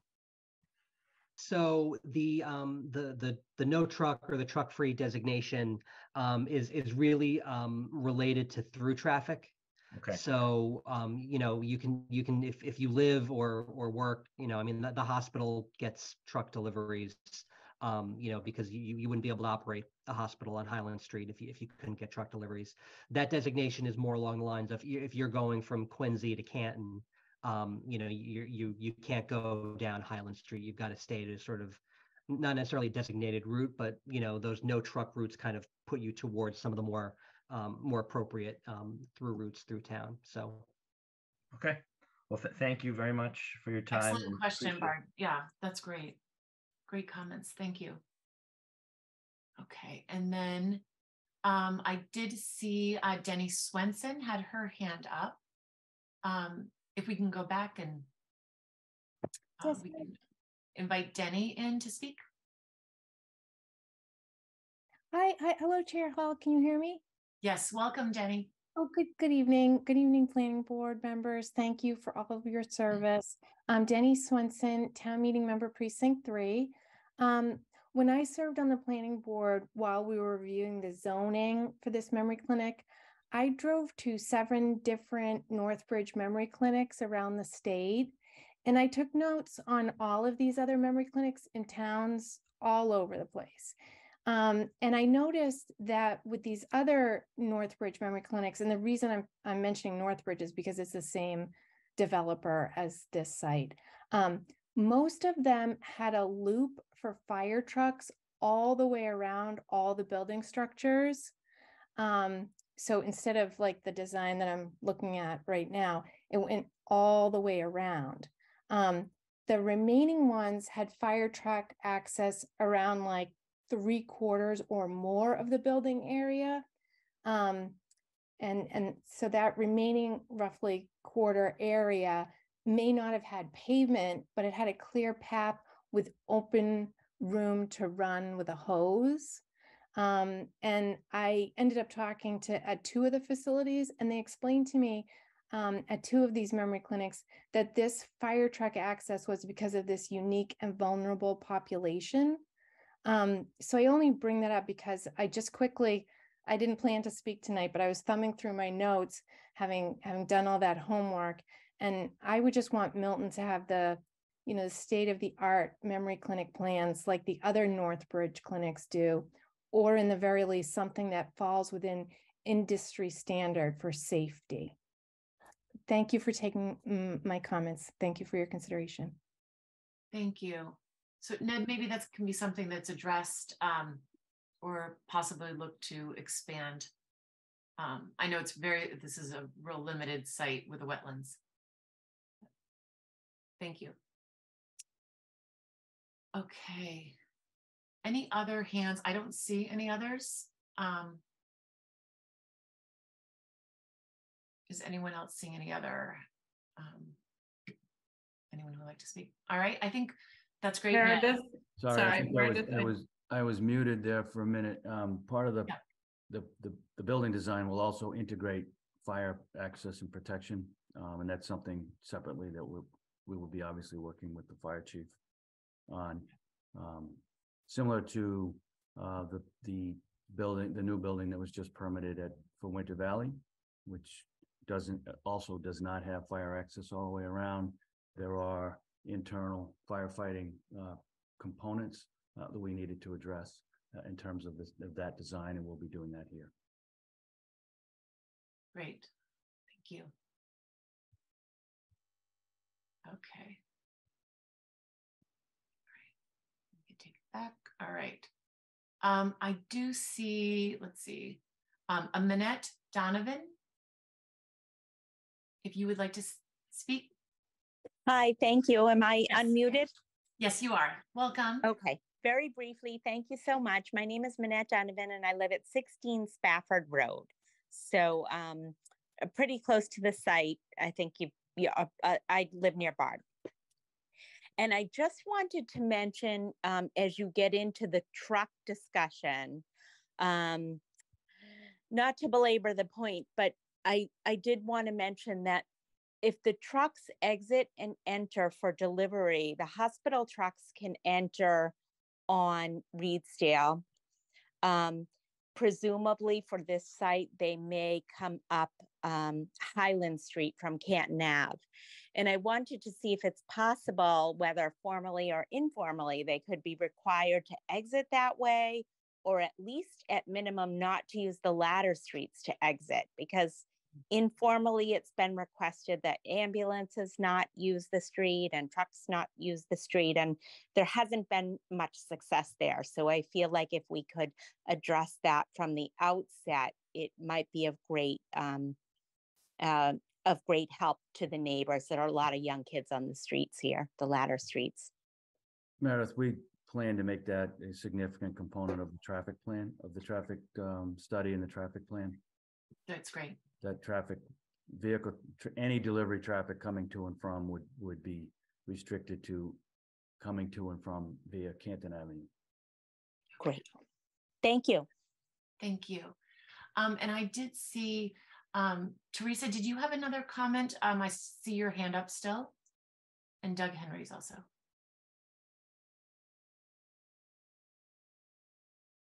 Um, I don't see it now. It's off-. And Doug's hand is down. So just making sure that was, that was it. All right, Ned, thank you so much. Um, appreciate your coming. I hope that's helpful to Um, very helpful. Uh, thank you, um, very much, and we look forward to be back in front of you. That's great. Thank you. Take care. Great. Have a good evening. Okay, so we can now move on uh, to our new business of discussion of zoning articles. Um, Ned, do you want to, we have uh, the zoning recodification, if you want to just speak briefly on, on this. Was that for me? Yes. Oh, I thought you, I thought you said Ned. I'm sorry. Oh, I'm sorry. Did I say Tim? I'm, Eh, whatever. no, Um, yeah, Tim, Tim, yes, you can take it away. Um, R- R- oh, Rich had his hand up, but it's down now. I just, Um, can I just ask a quick question? Just in the interest of time, we're at nine o'clock. and I know there's a lot of, there's still like forty people on. And I know they're here for different things. Can you give kind of just a, you know, maybe a, how long will this section take so folks know to come back or stay on? Sure. I think Tim's, I think this is pretty quick, this item. Yeah, I, I, mean, I, I- I think this is just by way of introduction. Um, you know, we, we, we just got these materials, um, last week. Um, you just got them last week. So I think we just want to put it on the board's radar and kind of talk about how, uh, the town clerk, um, and, and, and town counsel have kind of advised us to go forward in terms of the process of reviewing these materials. So, um, you should have in your folders, um, let me just open this up real quick. Um, three documents. Um, one one of them is the recodified um, zoning bylaw, um, which is the work that General Code did for us in terms of taking our existing bylaw, which is updated as of 2009, um, adding in all of the zoning amendments that have occurred um, from 2009 to 2022, and um, you know putting them into a consistent um, you know format that um, you know works with some of the other work that they're doing with our general bylaws. Um, you know, both to update the well, not just both update the bylaw, make it internally consistent in terms of references and sections and pagination, and then make it usable in a, um, a dynamic web-based format. So the three documents that you've got in in your folder um, are are what we hope are are the tools that will will help the planning board, the warrant committee, town meeting members, everybody, sort of start to parse through um, their review of these materials. So you've got the recodified zoning bylaw, you've got a document labeled explanatory notes, which basically um, gives a really sort of brief, what I'll call a ta- taxonomy of the types of changes that have been made um, in terms of, you know, all of the sections are now labeled, bup, bup, bup, bup, bup. Um, all of the internal references are formatted in this way. Um, all of the sections now have titles. So, um, you know, you can sort of see these are the types of broad changes that have been made, and you can look through the bylaw and, and kind of, you know, double check on those. And then the other one is is what they call the derivation table.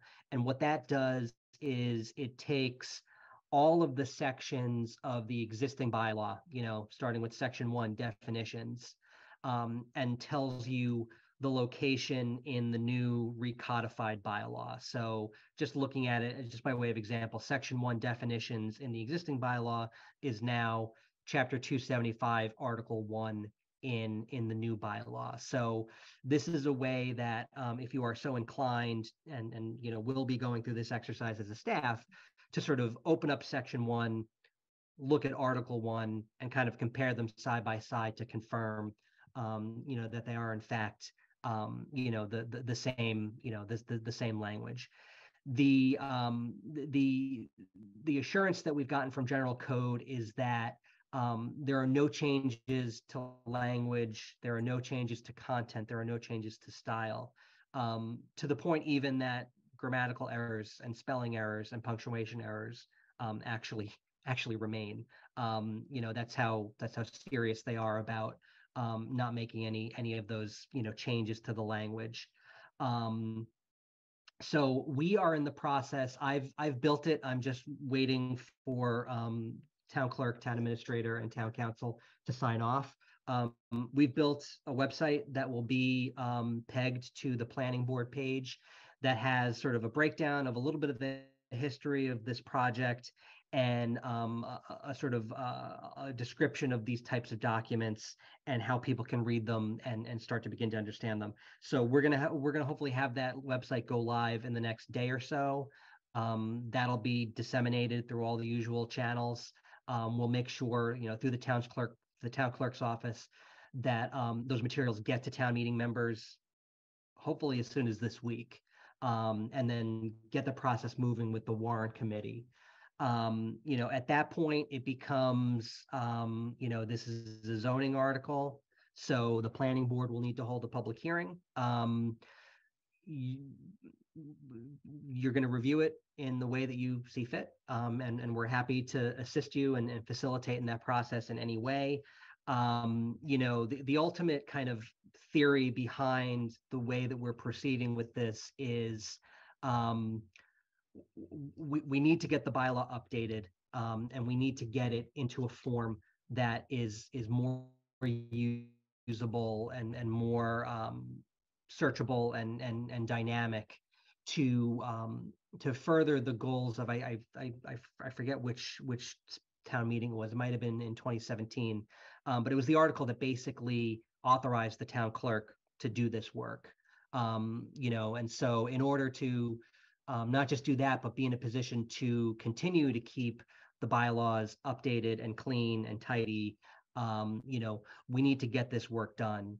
Step two, if the town is so inclined, um, and, and the planning board has something to say about that, and town meeting obviously has something to say about that, is to kind of pop open the hood and, and look at the actual content of the zoning bylaw. Um, you know, and, and there are a lot of ways to think about the content. You know, do we want to, you know, consolidate all the setback information or, you know, put this here and put that there? It's, it's open season if, if, if the town wants to change its zoning in that way. Um, but having this as, as a tool for town meeting members, the planning board, property owners, developers, anyone that needs to actually use our zoning, um, is, is really important. So, those are the materials. Um, we'll have to work on the town, uh, the town meeting schedule and getting a public hearing on the books. Um, and, and then obviously, I'm sure there'll want to be, you know, some level of discussion before um, a public hearing. But um, we're reviewing this as a staff. Um, we, we have we have the utmost trust in, in in general code. They're professionals. They do this all the time. Um, but obviously, you know, we want everyone to have their eyes on this to make sure that it's the the type of product that um, that we want. So. So, uh, yes, Maggie, you had a question? Yeah, so basically that was my biggest question was, are we hundred percent relying on general code? And assuming that they're um doing it one hundred percent correctly? And do you and Josh really have time um to read it? And are you really going line by line? Um, to make sure that there aren't any mistakes?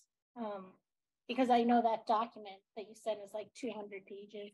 And I haven't had a chance to read it yet, and I don't know if I would be able to read all of it and make corrections.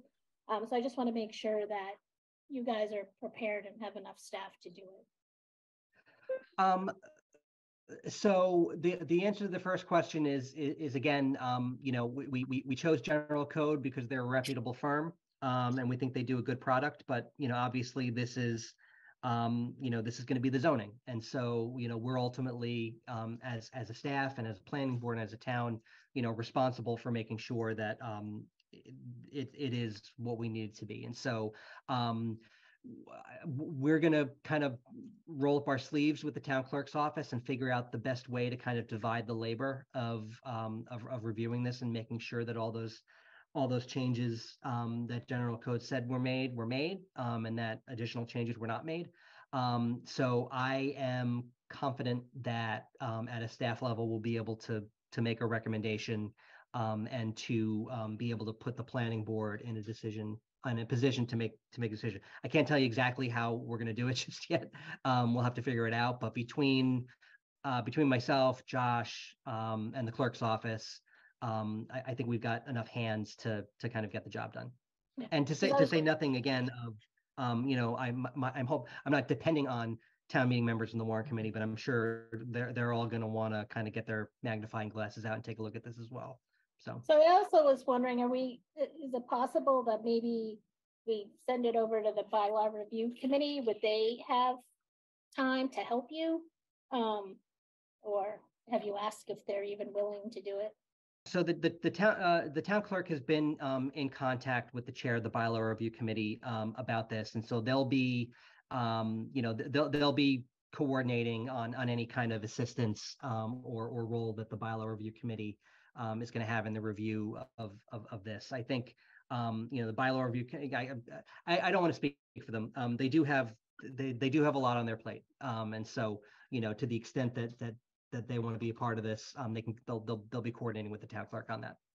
I would suggest, if I may, here that, um, you know, our building commissioner, who's probably the most familiar with the zoning code, and also the ZBA, um, who works with this code all the time, you know, also take a, take a look at it. Um, Cheryl, we'll, we'll ask, um, my experience is that the ZBA tends to be pretty hands-off on these things.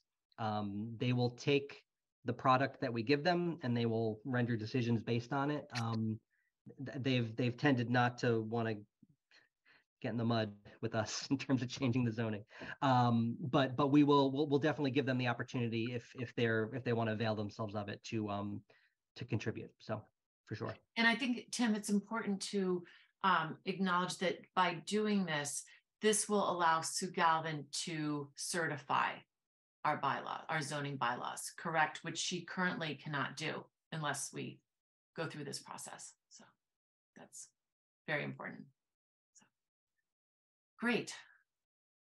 So stay tuned and we'll wait to hear, Tim, just sort of your game plan on this and um, we'll get a public hearing scheduled for this to get to town meeting. Okay. Terrific. Um, and thank you everyone for your patience who is on waiting. We're trying to move the agenda as quickly as possible.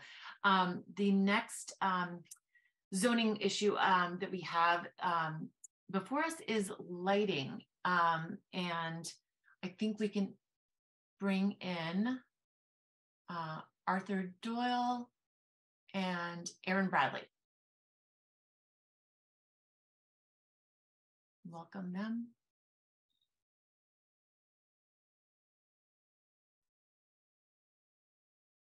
Hi, Madam Chair. Can you hear me?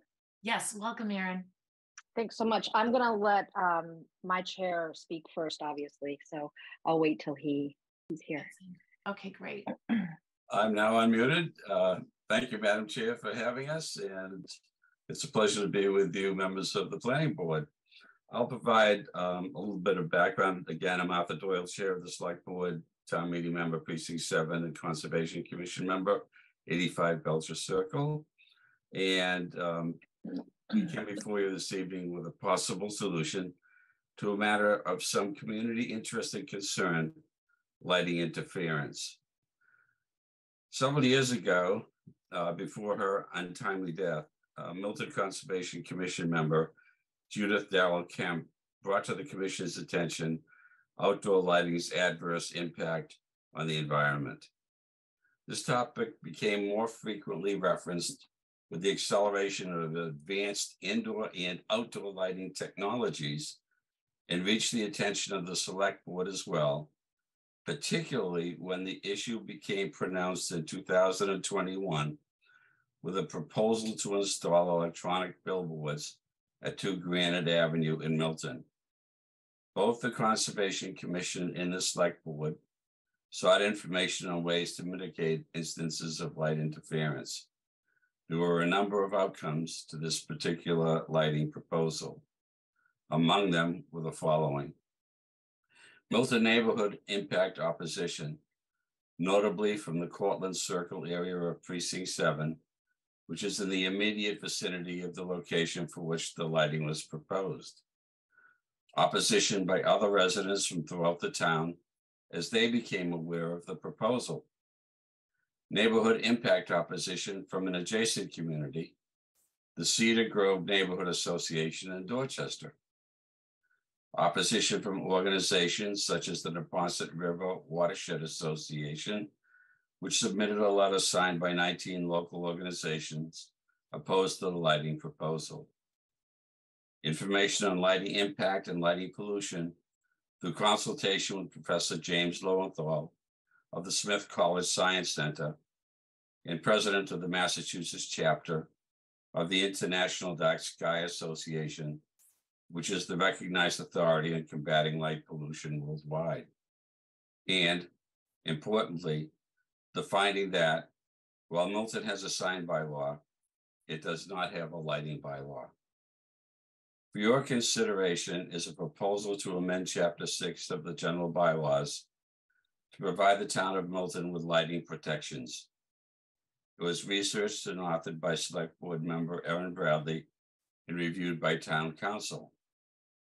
If the proposed lighting amendment is favorably reviewed and viewed by the Planning Board, it may opt to sponsor a bylaw amendment for the annual town meeting in May 2023. At this time, Madam Chair, with your permission, I ask to turn to Select Board Member Bradley to address the proposed amendment. Yes, thank you. Thank you, Arthur, for that introduction. Erin? Thank you so much, Madam Chair. Thank you, um, uh, Chair Doyle, for the introduction. And thank you again, Madam Chair and members of the Planning Board for having this issue on your agenda tonight. Um, I'm going to speak briefly about how we got, how I got here, um, and kind of what this does and does not do. The uh, regulations and laws are drafted and passed daily to protect society as a whole, neighbors in the town, or the environment for our natural habitats. The bylaw before you is no different. So I'll start with how I did the drafting. I did not recreate the wheel. Just so everybody is clear, the way that you make most policy in this world is you steal from other people that have already implemented things and understand how to do it. So um, I use language from two other cities and towns within this Commonwealth and also borrowed language from Pennsylvania, our sister Commonwealth, because um, they have both state and local laws on light pollution. Um, in fact, they're pretty progressive around their light pollution. Um, and it's was fascinating for me to read their process that they went through in order to pass that state regulation. So the terms and definitions um, are standard industry trade language. They are the terms and definitions that define what a nuisance is. So nuisance is defined by the parameters of the lighting, the therms, um, all of that stuff, which is in there. These meanings are well known to those who will be required to enforce them are building inspectors, not the police department. Um, I know there was some confusion about who would be um, making sure that they're followed. It would be our building inspectors, so Mr. Prondak's department. Um, let me demystify and explain what it will not do and can't do because of the language in it.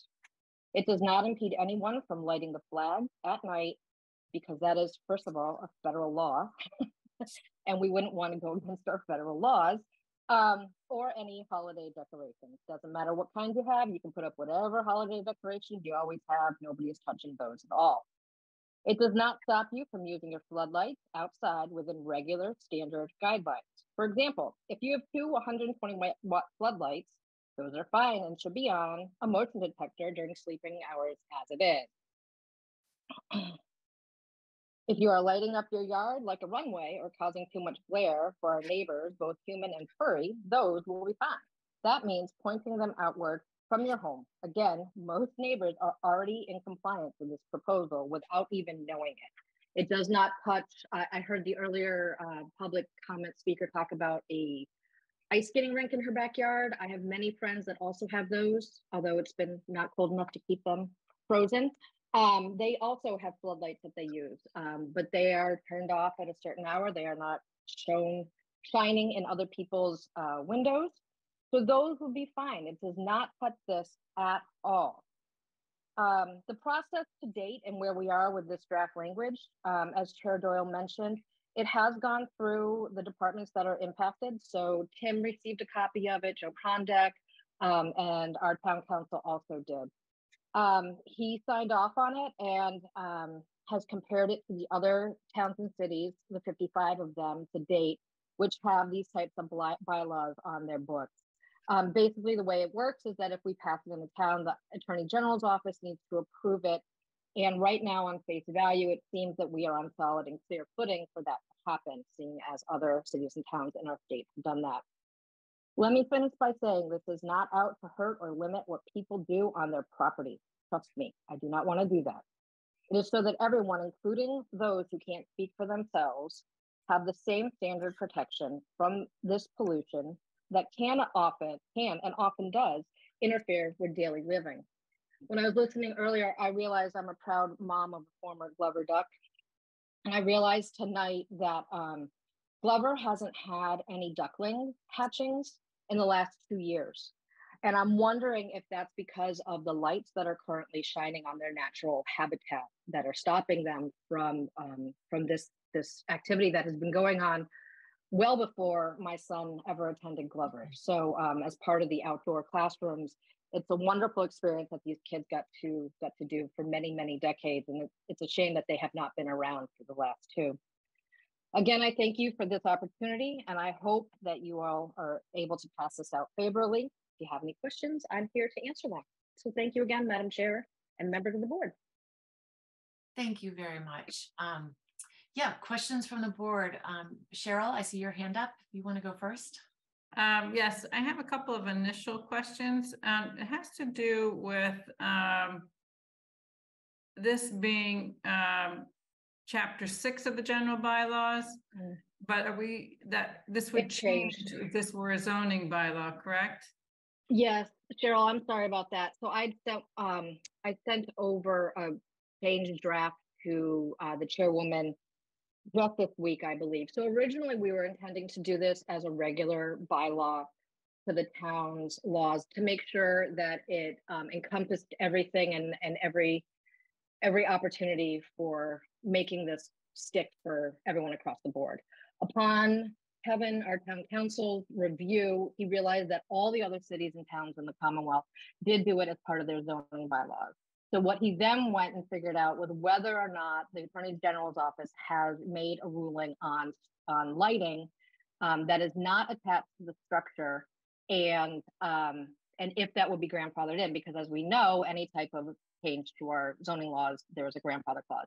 The Attorney General's office ruled that um, that the lights that are not are not part of a structure, outside lights are not part of your structure. So they would not be grandfathered in under this. And that was a ruling from the Attorney General's office in 2022, 20, 2020. Um, so the town counsel looked for any other rulings and he didn't come up with any. So he found that putting it under the zoning bylaw would be something that the Attorney General's office not only would approve, but would allow us the opportunity to make sure that we were uh, we were able to enforce it as needed. Great, that's, that's uh, helpful. I was, that was one of my other questions is about the grandfathering. Um, And then my, um, my next question, um, Erin, is, has to do with the question that uh, a speaker mentioned earlier about a definition of nuisance. And I'm wondering if you came across that in your research, or maybe Chair Doyle um, came across that in prior research. Um, So if you have any comments about that, thank you. Absolutely, Mr. Chair, if it's okay. Um, Sure, please, and we'll follow up. Okay. Okay, great. Thank you so much. So to define the word nuisance is really subjective. Um, it's not an objective term. It's something that can be defined by anybody's interpretation. The way that this skirts that is that um, it, it is defined by the terms that you use. It is defined by the glow that is given. It is defined in standard industry terms that will make sure that there is no nuisance. That that makes sense. So like I could say that my neighbor's light in the backyard is a nuisance to me. Well, who am I to say that? You'd have to measure out what those look like. So so it just won't be a thing of he said, she said of my me calling about my neighbor. There's actual definitions on what it is that creates a light nuisance um, that Mr. Prondak is well aware of as being somebody that has done this um, and will be able to discern discern each time that he is called to investigate. So just for my and other listeners' edification, I think there's a device that actually can go out and measure the foot candle level or the lumens being produced at any time by the lighting. Is that correct? So Mr. Prondak could go out and actually do a measurement? Yes, that's correct. And there- there's a- And, and there's a level of acceptable lumens already written into this bylaw. So that's So a it- standardization. Okay, so it would be easy, I mean, those devices are not expensive and they're handheld as far as I understand. Yes. So it would be easy to measure, so therefore relatively easy to verify compliance. That's correct. That's Okay. absolutely correct. And it would not cost the town much. In fact, if somebody was in violation of it, it would actually bring in revenue for our town. Okay, um, And there are resources that are available. There's a firm in uh Peabody, Massachusetts that works extensively with this, and I'll get that reference to Tim, which he can share with you. And as to the nomenclature, there are various ways as which it's approached among different communities or organizations. Lighting impact reduction is sometimes employed. Uh, lighting interference is sometimes employed. So that there there are ways to address it in such a way that it um, doesn't necessarily alienate any particular uh, constituent groups. Okay, so those, thank you. Those are um, my questions. I do want to make a, a comment. Um, I've been on the planning board for a number of years now, and every special permit um, and site plan approval that I've been involved with has included a pretty good look at exterior lighting and being dark sky compliant. And so, but those special permits and site plan approvals are fairly limited, you know, in terms of how much geographic area of town they cover. And so it's, it's been an important um, aspect and consideration for the board. And I think um, this would take that uh, consideration to a greater level across the town and could be very beneficial. So I'd like for us to consider uh, being the sponsor of this article. Thanks. Thank you, Cheryl. Uh, Sean, you were next, and then Rich. Thank you, Meredith. Um, and uh, thank you, uh, both Arthur and Erin, for joining us tonight. I, I think this is a very um, valuable initiative. So um, it'll be good for the town once we um, once we're able to have it in place. Um, I do have one concern, and um, I, I think I'm interpreting this correctly, but I'll ask my question uh, first, and then I'll express my concern after you answer my question, if you would. But in the in the section that's referred to as the non-conforming residential lighting and nuisance glare, um, item A reads any residential lighting fixture or lighting installation that is installed and operative before the date of adoption of this bylaw shall be made to conform with the requirements of this bylaw or removed within 21 days of its effective date to comply.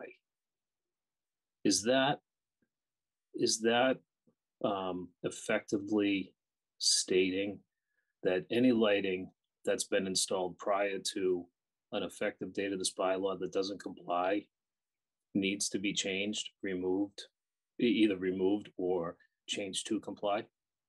That's, yes, um, member Fahey. So that was the issue that I was speaking about with member Tougias, um, about the grandfather clause and the attorney Yeah. general's ruling on that. Um, what this does is allow a buffer of three weeks for residents to get their lighting within compliance. So normally when something passes and the attorney general's office signs off on it, it goes into effect that day. So many neighbors may not know that that has gone into effect. So I wanted to make sure I built something in so they have the opportunity to come into compliance with what's been issued. Okay. Um, I thought that's what the conversation had been between yourself and Cheryl. Uh, I'll, I'll give my opinion. That would mean that residents in town that have legally installed lighting outside um, w- within and without a, a bylaw that dictated that they couldn't or shouldn't, uh, they've done nothing wrong.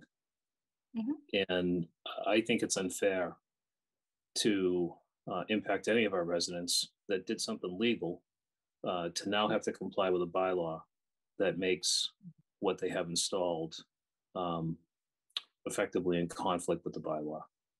I, I just, uh, So m- member, member Fahey, may, if I, if I may, um, bylaws and rules of building change all the time, as I'm sure you know. Um, for example, if you were to put on a new bedroom now in your house, you'd have to have hardwired um, smoke detectors outside of each bedroom door. Um, that is something that when it was built, it was within the bylaws of the building codes of our town. Now it's no longer within those bylaws.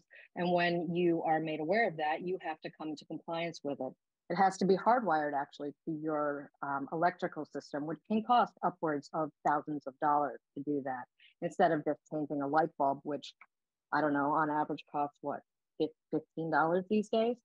Um, so I, I, I want to push back gently and just say there is always things that are changing and we always have to update when we go to do new things in our town with our buildings. So I don't see this as an imposition. I, I see this as an opportunity for us to get into compliance with at least 55 other cities and towns across the Commonwealth and allowing our folks a fair notice um, to make sure that they are in compliance. Or if they have any questions, they can absolutely ask Mr. Prondak to come out with one of those cheap little handheld things and take a reading um, and see if they need to make a change.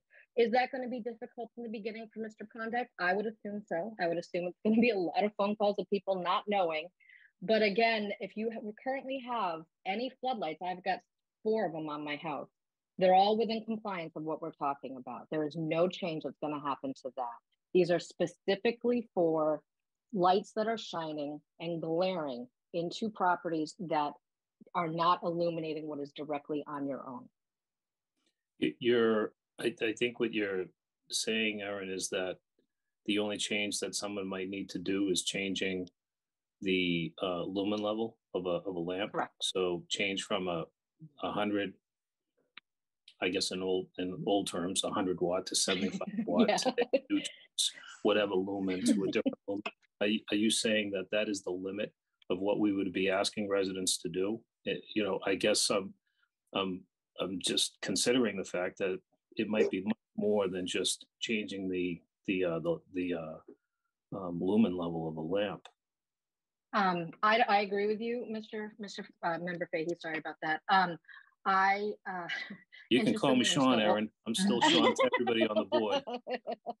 um, I am also old school in that I think that it's wattage as well, but I am not an expert in that area. So, from my understanding, is yes, you would either have to change the wattage of your light, or if it was something that was shining around the clock outwards into the open, it would have to be on a motion decept- de- detector, um, or the positioning of it would have to be changed a little bit. So, for example, if you have a floodlight that's on 24 7 and it shines outward from the front of your house into the street, that would have to be turned down. It would have to A, make sure that you're the correct wattage, and B, position so that it was on your um, on your property so that the glare was not in the eyes of oncoming drivers or anything like that.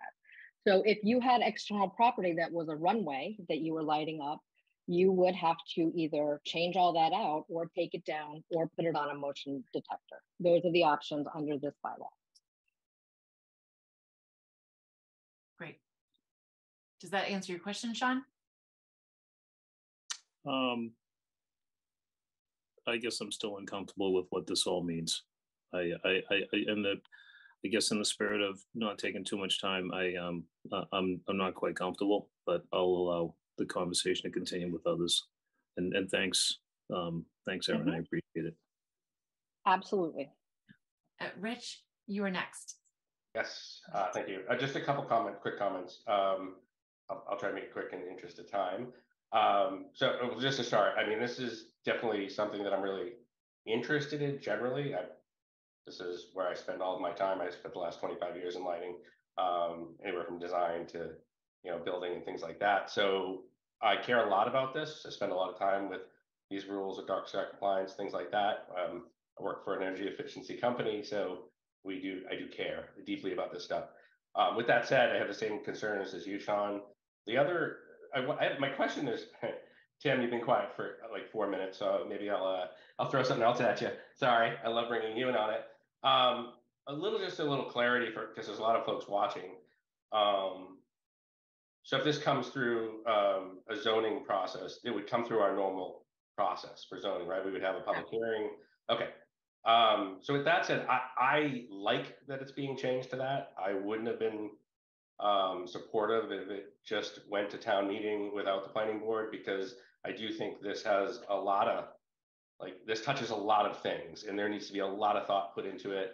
Um, I wouldn't want to see us just adopt what just because other towns are doing it. Um, I do again do care about these things, but I also know that you know there's a lot of things going on between current neighbors um, and back and forths, and and I want to I'd like to see us separate this from all that and and bring it through a typical process, which in my opinion will take a good amount of time um, I would not be supportive of this going, and I don't know if it was planning on going to the next town meeting, but I wouldn't be supportive of that because it's going to take a long time to get through this. And I'm seeing you nod your head, Meredith, so I'm assuming that's the case. Um, but yeah, in, in general, I, I agree with what folks are saying. I do agree with you, Sean. I, I don't feel like we're the type of town where we all of a sudden make these new rules and say, hey, you've got 20 days to fix it and it's going to cost you some money. That's going to be a burden on a lot of folks. Um, and so we should be very thoughtful. Not to say the folks that are proponents aren't being thoughtful on it. Um, again, I, I, I spend a lot of my days in your space, and so I do care. And if I may, Madam Chair, um, Yes, absolutely. Rich, this is exactly one of the reasons why we wanted to come uh, to and through the, the uh, planning board. And um, you would determine um, the appropriate process and the appropriate timing. And we'd be happy to partner with you. I appreciate that. The process. Thank you, Arthur. If, if I may, Mr. Yes. Chair, um, there's, there's many neighbors, as you, I, I heard earlier, um, there's 80 people that have signed on to this petition in short time. Um, I would hope that the planning board would take this up as swiftly and as possibly necessary. Um, Rich, I understand that it's a, a long process. I get that. I've worked in the legislature for many years. They uh, take longer than anybody else on the planet. So I get that. Um, I would ask, however, that um, we take into account not only the fact that this is something that affects people across the town, but also could potentially affect any billboard signage that comes into our town, as the as the chair and member of the Conservation Commission mentioned. So, um, so if there's any way um, at all that you could move this along, it, it was at least my hope that we could try and have this done for the uh, May annual town meeting. This has been on the agenda for multiple special town meetings now. Um, and the town counsel and I have worked very thoroughly through this um, and decided at the last minute to push it through this new process. So um, know that we have had other um, discussions and hopes. And so I just ask that you all would consider um, moving as quickly as possible. So thank you. Erin. Um, and Maggie, you had your hand up. Yes, thanks. I just want to say um, thanks to Erin and Mr. Doyle for advocating for the protection of our natural habitats and wildlife and open spaces. I think your efforts are um, in keeping with the first goal of our master plan, which is to protect our natural character. So I do hope your conservation efforts at Turner's Pond is expanded to other endangered sites um, throughout our town. Um, I know, you know, the town is rapidly losing open space and given the development pressures we're experiencing, it seems like preserving our green spaces and conservation land that we have today um, seems urgent and wise and ethical. So I thank you for your efforts. Um, I do think um, it it warrants a discussion and multiple public hearings. But um, I'm also wondering if you looked at the town's lighting bylaw that was drafted back in 2015. So I went into the town's website because I was sort of looking for the language for your proposal, but then I discovered that there's a draft proposal from 2015 from the planning board back then. And so I was wondering if you reviewed that. And I wanted to know what the differences kind of were between that initiative back then and this. And um, I'm sort of wondering um, if you looked into who was part of that initiative back then in writing the language. And I was kind of wondering like what happened to it back then. Um, was there not enough support of it back then? Um, you know, it'd just be nice to have some historical information. Um, so to your point, so we don't have to reinvent the wheel. And I don't need the answers to those questions answered now, but I think if we decide to take it on as an initiative, um, I think that there's a lot of great information that has been done by um, previous Milton planning boards that maybe we should um, consider. Thanks. Thank you, Maggie. Um, Cheryl, did you want to comment on that? You had your hand up. Or is that a different? No, um, I just want to make a suggestion. Maybe um, we can have um, um, a person or a small um, working group uh, that might be composed of someone from the planning board, someone such as Tim or Josh from planning department, and perhaps Erin or Arthur, um, because um, I was on the board then, Maggie, when that lighting was discussed, and I have to go back and dig into the cobwebs here and see what if I can um, bring at least the information that we have in our records forth. Um, but I think there's been a lot of work done already. Uh, it sounds like by Conservation Commission and Select Board and Town Counsel. And so, you know, it's always good to learn from our colleagues in those um, departments and um, and those wise advisors at Town Counsel. Um, so if maybe that's a way for us to get ourselves a little bit more up to speed um, than just taking it over in a in a draft form that you know they have uh, spent a lot of time on. I know myself, having spent a lot three years working on Milton Village, that um, there's tons of information that you gather, and being able to um, share that and pass the baton is really important.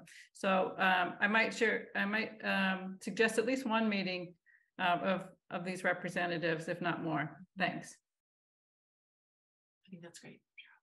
Uh, Arthur, you have your hand up. Thank you, Madam Chair. If I may, um, just two quick comments.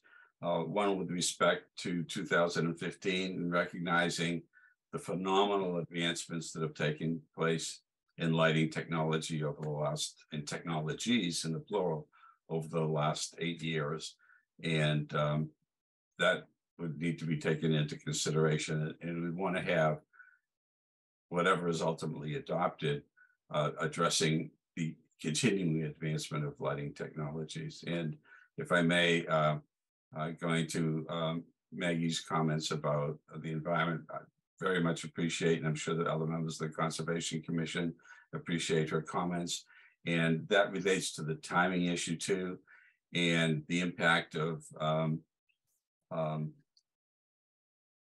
adverse lighting, I'll use that expression, on the reproductive cycle of certain animal flora, fauna, and so on down the line. And um, I ask that you keep that in mind as well. Thank you. Thank you so We, much. we, we, we heard, we heard from a resident earlier. I, don't- I don't think the coyotes are having a problem. Yes. So Um, Call back, guys. and there was a Megan Walsh who had her hand up, but I'm not seeing um, if she's still with us. I was gonna allow her to speak next. Um, Megan would like to come back on. I'm, I'm sorry, we just are now getting to uh, the public. So keep your eyes open if you see uh, a Megan Walsh come back on. Um, and in the meantime, I just would like to just thank Erin um, and Arthur and for all of your work on this. Um, this is actually an issue that I have been um, very concerned about for for quite a while, um, and so I just I really appreciate your bringing this um, and working so hard dil- diligently on this article. Um, and I would love to see something go go uh, go to town meeting. Um, my concern, what I what I we would need is to have some multiple public hearings. Um, and I, I really like Cheryl. I like your idea of maybe you know a working group in conjunction with with hearing from concerns of the public. Um, I think that that process is really important. Um, and just the the the challenge for me, and, and looking at the schedule, and I I really I invited Arthur and Erin because I, I really want to see us, you know, try to do something with this. Um, but the the the just the timing right now, and I'm extremely sensitive with trying to, you know, move things quickly and and not um, delay. Is that the warrant for town meeting uh, for the spring town meeting has technically already closed. I know there is a, a placeholder, um, but we are we are rapidly, um, we are looking in the eyes of public hearings for the memory care 440 Granite. Um, we've got the MBTA zoning, which we are, we have to complete, um, scheduled by the end of the year. And then we have, we're in the midst of the East Milton, um, doing overlay zoning on that, which is gonna, all of these are gonna be intense public hearings and, and lengthy meetings. Um, and so I want to, um, say that I will do my best in, in, you know, in looking at schedules, but we may be looking um, at a, you know, I was, when I talked to Arthur about spring, I really wasn't thinking of all we have already booked through March on our, on our agendas um, for public hearings. So it may be something that would be, we could really have ready for a fall special town meeting, which is typically when our zoning would be done um, for a fall town meeting. Um, and I, you know, I always say there's an opportunity for a citizens, you know, an article, um, if, if somebody wanted to fast track it. But I think having, you know, listening to the community, listening to public hearings, um, can only make this better. And, you know, obviously there's, there's a lot of thought and, and, uh, detail on what has gone into what we currently have. Um, but just making it the best article possible. I just, um, I just the board should be aware of everything that we have coming, coming, uh, coming at us pretty quickly. So, uh, Erin, yes, in response to that. Thank you, Madam Chair. I just had a question because I don't know the answer to this. If, and maybe this is a question for town counsel. Um, if somebody does a citizens petition and it fails at town meeting, as most citizens petitions do, um, let's just be honest, is it possible for the planning board or the select board to take up an article that has failed already previously at town meeting? I believe That would that be a question for town counsel. Yeah, town counsel, but I believe, um, that it, that it can, um, it would be the, op- you know, if the planning board, if it didn't pass, um. Right, that would be Delay, but, but with a citizens petition, that's, um. I think it would be still fine for the planning board, but, uh, Cheryl? I just wanted to um, mention that if it's a citizen's petition that relates to zoning, the planning board is required to hold a public hearing. So it would force the board to have the hearing sooner rather than later, honestly. So, yeah. Uh, Rich? Yep, just for what it's worth, and you know, I'm, I'm one person, but my, s- I'm, I'm hoping that's not the case. Um, you know, this is a bylaw that affect, that would, I mean, it'll affect everybody in town, and I think a lot, you not, not that it hasn't been a thoughtful process, but if it's coming through us and it's streamlined or, or pushed fast, there's, I mean, I can tell you now, I, I would never, I couldn't support it because we just wouldn't have the time. Um, again, I'm only one vote, but I do care about this subject, and I just, I'd want to see us uh, put a lot of, you know, good thoughts put into it. Personally, I, I think you're going to have a tough time bringing a citizens petition that potentially, as not speak for you, Sean, but I think I heard you correctly in saying, you know, this could mean that people have 21 days to make changes. That's, I've never seen that in town um, before, and that's that's that's in my opinion pretty harsh. Um, so I, I think you're gonna have a tough time. Yeah, but I, I think we can all agree that it is, um, it is something that we all care about and, um, Judith Daryl Kemp was one of my favorite people in Milton and anything that she would support, I, I would definitely back up and, and be behind. So, um, I, I love to hear that that was, um, sort of a thoughtful initiative that she wanted to take on. So. um, Megan's back. And Megan's back. I did see Megan. So let's, um, invite Megan to come and speak with us.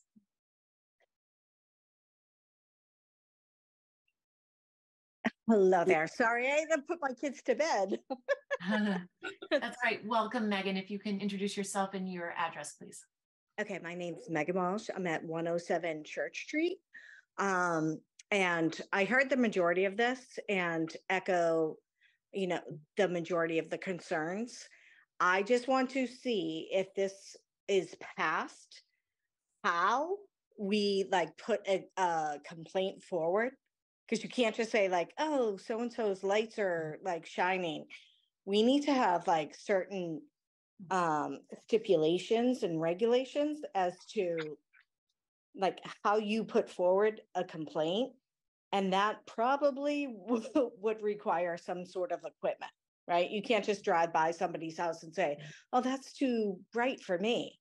There has to be like, we need the guidelines of like the certain lumens, wattage, whatever. And have like a standard process going forward that you just can't submit like a blatant, this person's lights bother me. You know, like just requirements, restrictions, and if this person falls within the violation, and then you can submit it. Because to everyone's point, this is such a waste of a lot of people's time. And it, it's going to be a, from, I mean, I, I hope not, but if this were to pass, I think it's, it's going to cause a lot of petty um, uh, violation requests that require a lot of time for people to investigate. So just from a town perspective, if we, like, you can't submit until you adhere to this documentation. And that's it. Thank you. Thank you, Megan. Great. Um, we now have um, Andy D'Amato. Um, if we could allow Andy to speak. Good evening. Thanks for taking my call. Um, I may have missed this part, but who, who's the enforcing, uh, the, the violations? Is this, uh, the Joe police or Prondak. is this, uh, Joe. Joe Prondak? Yes. Okay. Um, Who's short you know, staffed but right my now. problem is enforcement. You know, you, you could have uh, a bylaw and, uh, you know, who's going to enforce it? And if it's Joe Prondak, he seems to be pretty busy with this housing boom. And he also has the restaurant eh, uh, special permits in which he has to uh, adjudicate. And quite frankly, I think that department's overworked. So my big thing is, you know, let's do something that can be enforced. Um, otherwise, it's you know a dog with no teeth, so to speak. So th- th- that was my only only comment. But I, I do think it's it, it's an important um, matter that the town has to uh, address uh, with this housing boom and uh, all sorts of developments seem to happen. Uh, and I would like to spend, you know, the right amount of time on this and make sure it's done right in one time. So th- that's it. And thanks so much for the time. Thank you. Thank you.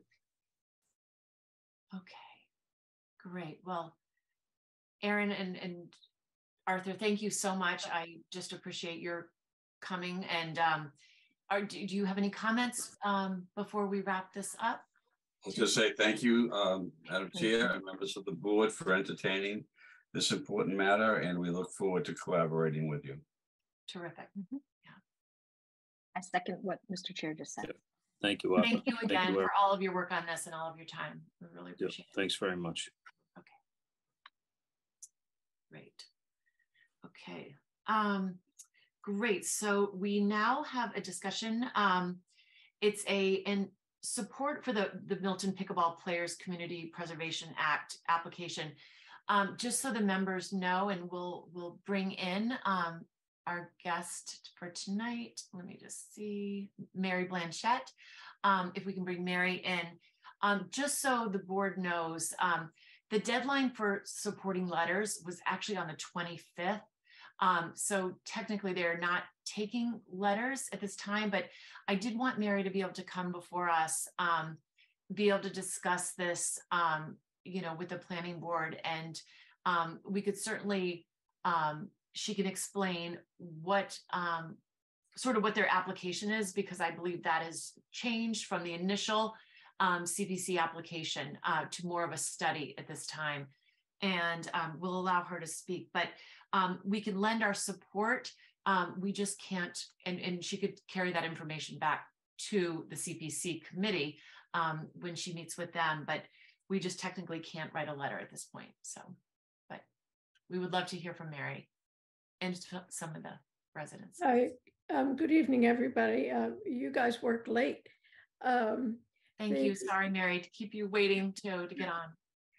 I, I uh, asked Rob Lavash, uh, Chair of the CPC Committee, about the letter deadline. Mhm. And he said he would accept a letter of support from a town uh, board um, up until a couple of weeks from now. So he's extended that deadline um, for you. Um, so what um, we, a group of Milton pickleball players, about 30 people, have um, bonded together and requested, uh, I can't even talk anymore, um, have requested uh, funding from the CPA to build dedicated outdoor pickleball courts in Milton. And um, we, our current application for the committee is for $20,000 uh, for a feasibility study to study areas in Milton where we could possibly put up to eight courts. Um, we had initially suggested Kelly Field or Andrews Park, um, but uh, they wanted us to broaden our sites um, to think about other areas um, because those neighborhood those neighborhoods the houses could be close to the courts and get a lot of opposition um, because of the location of them and mainly the noise um, from pickleball so um, rob had asked me to um, get three things for this application after it was initially approved. Uh, one was letters of support, which we've gone out and canvassed neighborhoods and we've gotten 440 letter, um, signatures of support. Um, people are very eager to either learn the sport or to be able to play it in Milton. Uh, Many Milton residents go to other towns to use their courts. Um, we've studied all the other um, CPC projects, CPA projects in Massachusetts, that many, many of them, I, I would say, I don't know, at least 60 towns have gotten funding from CPA to build courts in their towns. And we've looked at what they've asked for and how much they asked for, how much it costs to build them and whatnot. Um, so there is a lot of interest among residents. Um, number two, um, Rob had asked us to get um, feasibility study. Um, so that we've um, spoken to a couple of firms and we're now working with um, Bill Madden, who's a Milton resident and landscape architect with Lombardi Landscape Architecture in Boston. And he um, is very excited about working on a project in Milton.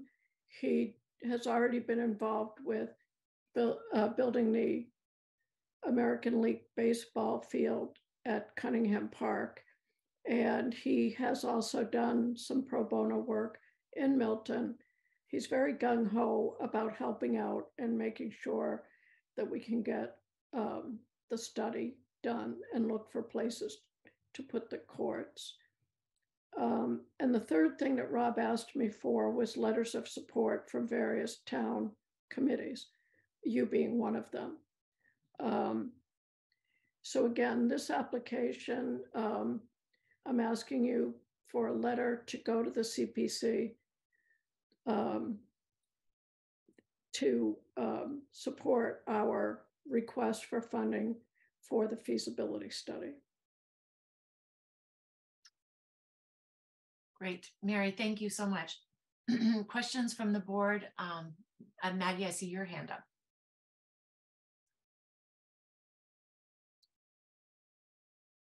I think you're muted.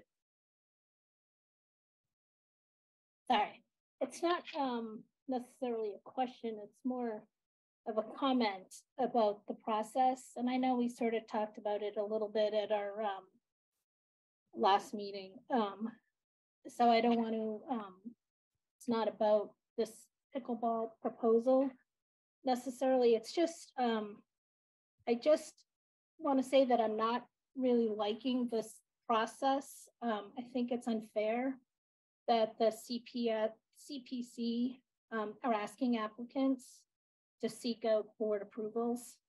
Um, the charge of the CPC is determine is for them to determine what the priorities are in town.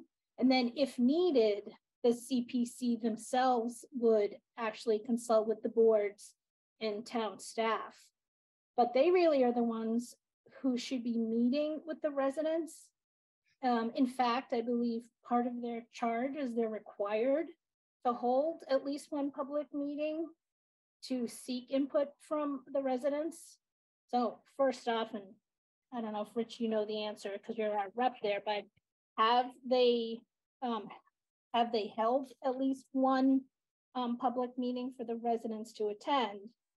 And um, I just want to further say that the CPC is funded by all of us, the taxpayers. And I feel like the CPC should be seeking residents' input. Um, I think the CPC should create a survey um, with all the applicants and send it out, you know, through the town hall with the, the emails that town staff has. It should be posted on the town's website, put in the times, you know, drop it off at the senior center. Um, and, you know, this is, I've kind of been just giving it a lot of thought from our last farmer's market request. But I just think like as a taxpayer, I, I don't know if I believe that the money should be going into any studies. Like so much money is spent on studies um, that I want to be able to see something physically get built. Like if we need a playground, then we should like build it. And if we need a bridge over Hope's Pond, then like we need to make it. I just think all the studies should be performed before applying for funding. Um, like I personally would like to see CPC funds put towards shovel ready projects. Um, and I just want to see where all of our money is going and like so we can all take pride of a sense of accomplishment. Um, and I just don't think that the responsibility falls on the planning board to support one project over another. Um, like the whole town, we all know there's so many needs in town. And I don't think it's necessarily up to us when we have a, a committee that was formed for this very reason. So I'm not saying I don't support pickleball. I just, I'm just hesitant. I just don't think we should be weighing in on this. It's just my thoughts. Well, I, I think you're uh, speaking to the process, which yeah has been confusing. And Rob has explained to me that we're all learning together. This is the first year that they're actually going through this whole process and changes will be made. Um, Rob has only asked the um, applicants who need feasibility feasibility studies to request letters of support from town boards. I believe that's three groups and I forget who the other two are. Um, so it's specifically about um, asking for the money to do the study. I understand what you're saying about do the study first, then apply for the money, but we don't have any money. We're just a group of people who play. I don't know who would pay for the feasibility study to then apply for the money. Um, and before we have a community meeting, uh, we need to know what it is we're proposing to the community. Uh, right now, we don't even know what neighborhood we would be talking to. So um, it would be very general. Um, so that's my understanding of why I'm here. And to that comment, Mary, um, we did get quite a few letters um, from neighbors and abutters um, in East Milton near the Andrews Park area location. And um, just great concern because that is such a tight, um, the park and the limited parking um, and open space at that time. Um, if you did get the funding of the study, do you think you would take off the Andrews um, field as um, consideration? I don't know. Um, we have to see what Bill Madden comes up with. Um, one of the problems with Andrews, other than, I mean, we got a lot of signatures from that neighborhood as well. So I don't know how you weigh the opposition versus the people who are in favor. Um, but it, the ADA access at that park would be very expensive. Um, and so I doubt very much would be able to afford eight courts plus ADA access at that location. And Bill Madden has said he may come up with suggestions saying, put two over here, put two over at this park, put three somewhere else. Yeah, which to me seems like that would be more expensive, but it really depends. If you need drainage at those locations, um, what's the ADA access like, and um, what the neighborhood uh, feels about it. Um, so, you know, if we had a place like in the middle of a field, far away from everything, that would be great, but it doesn't exist. Um, so we're still looking for places. You know, I drive around looking at, oh, that parking lot over there looks like it would be good, but you know, it's not being used. Um, so I, I really don't know. You know, we would definitely have to, if Andrews came up as a spot that was realistic, uh, we'd have to talk to them and see what we can work out. There is the sound barrier. There is a sound barrier available um, that you can put on the fence to decrease the reverberations that leave the court. Um, that Bill Madden has spoken to us because he's he's doing a court in uh, Wellesley, and they're using that on the fence to ameliorate the cracking noise. And I do understand the need for a professional landscape architect um, because drainage is an issue if you're dealing with any sort of a court, um, you know, a, sort of a study and having that professional expertise um, and having, you know, somebody who lives in Milton to help do it um, at a reasonable cost. I, I do understand um, the importance of, of doing a study for, for finding that right site, uh, not just, you know, location, but but more the topography and and the um, a little bit more of the the details that a landscape architect would be an expert in. So and and how much preparatory work it would take. For instance, I think there's two tennis courts at Andrews, but they're very close to the uh, where the houses are, and so we decided that wouldn't be good because very close, and we went up to the corner um, near Granite Place which is really at the bottom of a hillside. So we didn't think the sound would carry up to Granite Place.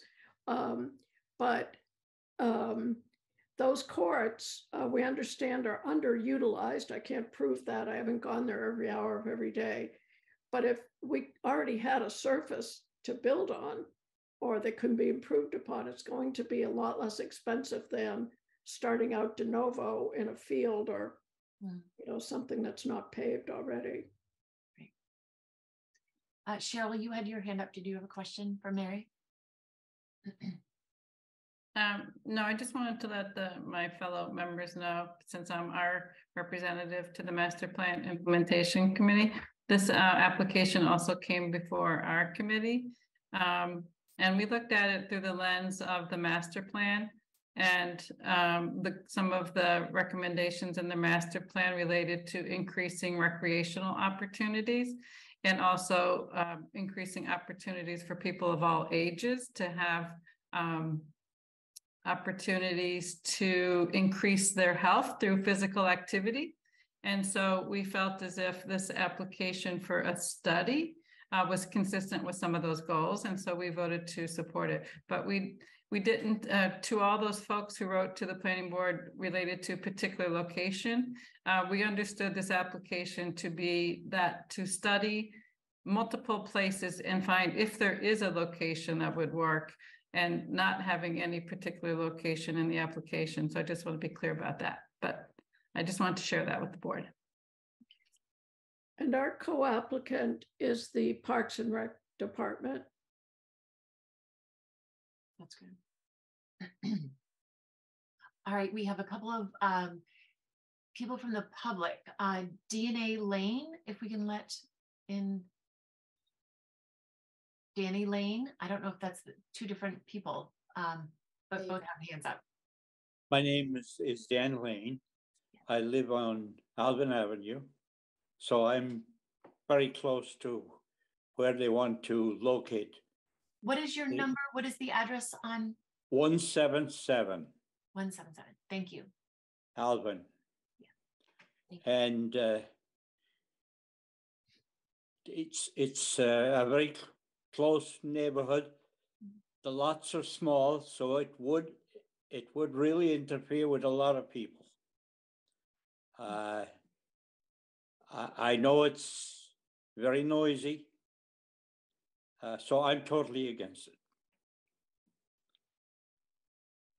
In that location, correct, in the Andrews? Well, that's all I've seen. Yeah. A, a picture of eight courts in, on, uh, on, uh, Andrews Park. Great. So Meredith, can, can you be clear, and maybe Mary can be clear, that this is not a proposal for a location at Andrews? That's not what we're discussing, supporting. Correct. That's correct. Can I ask a quick question on that? Sorry, Yes. before we move forward. So the, the original application, so just to be clear for everybody that's watching, the original application um, was for the pickleballs and I believe, Mary, correct me if I'm wrong, it, you, it was for Andrews, but also if I remember the meeting that you guys were in, but you were open to, you know, other locations in the town. So I believe that's true unless something has changed. And then my next comment would be the feasibility study, I guess this would be a question. Feasibility study would be feasibility of all of our parks and where would you put it? So it's not that you're looking for it specifically in maybe Andrews Park right now. But the reason why I think you said it's not off the table is because it's a feasibility study, so it could go in any one of our parks. So just want to make that clear because while you're not looking for support right now for Andrews Park, ultimately it's support in any one of those parks. Yeah, that's right. Great. Um, Sean, you had a question? Um, I guess, I guess I'll make a comment and then, and then I'll ask my question. Uh, my comment is that based on what I'm hearing about the noise of pickleball and proximity to residents, sounds like it would have been a great application to put this on the deck over the expressway. Um, but since that ship has probably sailed, um, my, my question is, what is there a proposal uh, for? I, I, I share Maggie's concern. Now, I also recognize the value in um, in in in what a study would give us because wherever they go, we need to make sure that we're making a good decision because there'll be an investment of dollars to build courts if we get to that point in time. But um, wh- what is the services that you know? Is it outlined or is is the request? Uh, Meredith, can you can you help me and be specific? The twenty thousand dollars that's being asked. Um, is, There is is a the detailed- definition of what those services are, or is it just? Yes, please and it's a, authorize- and, and it's a specific proposal um, that's been put through um, by Mr. Madden, um, who, who would go through, you know, his, it's basically a a bill of, of what he would, an itemized um, list of what he would do. And Mary, you can add to that if you want, but it's, it's specific tasks that are underlined and broken out. Yeah, it would include um, site drawings of the proposals and what it would uh, entail to build them, how much it would cost, and a timeline. and and also some um, comments in terms of the engineering challenges. I, I know you mentioned drainage earlier, which is which is an obvious concern.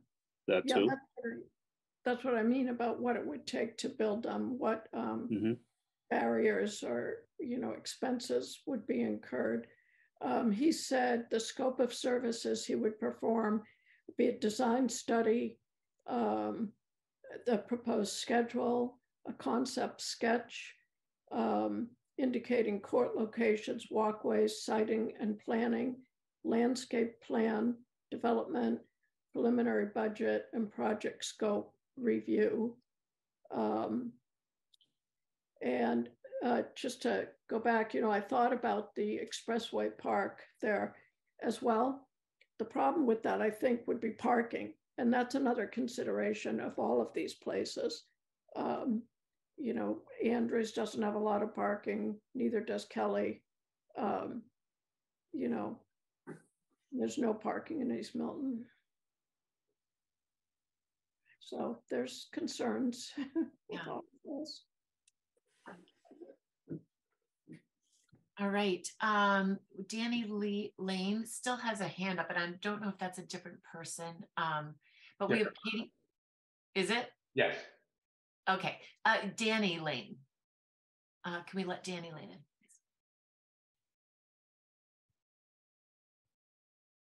Hello. Hello, welcome. Hey, thank you for for having me. So the the gentleman who just spoke was my father.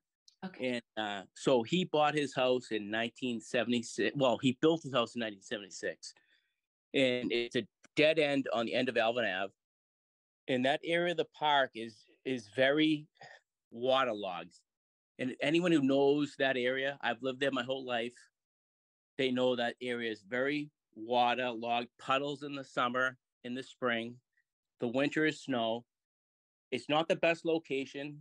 I understand that they'll they're looking for a place for pickleball courts, but that's not that's not the gr- greatest area.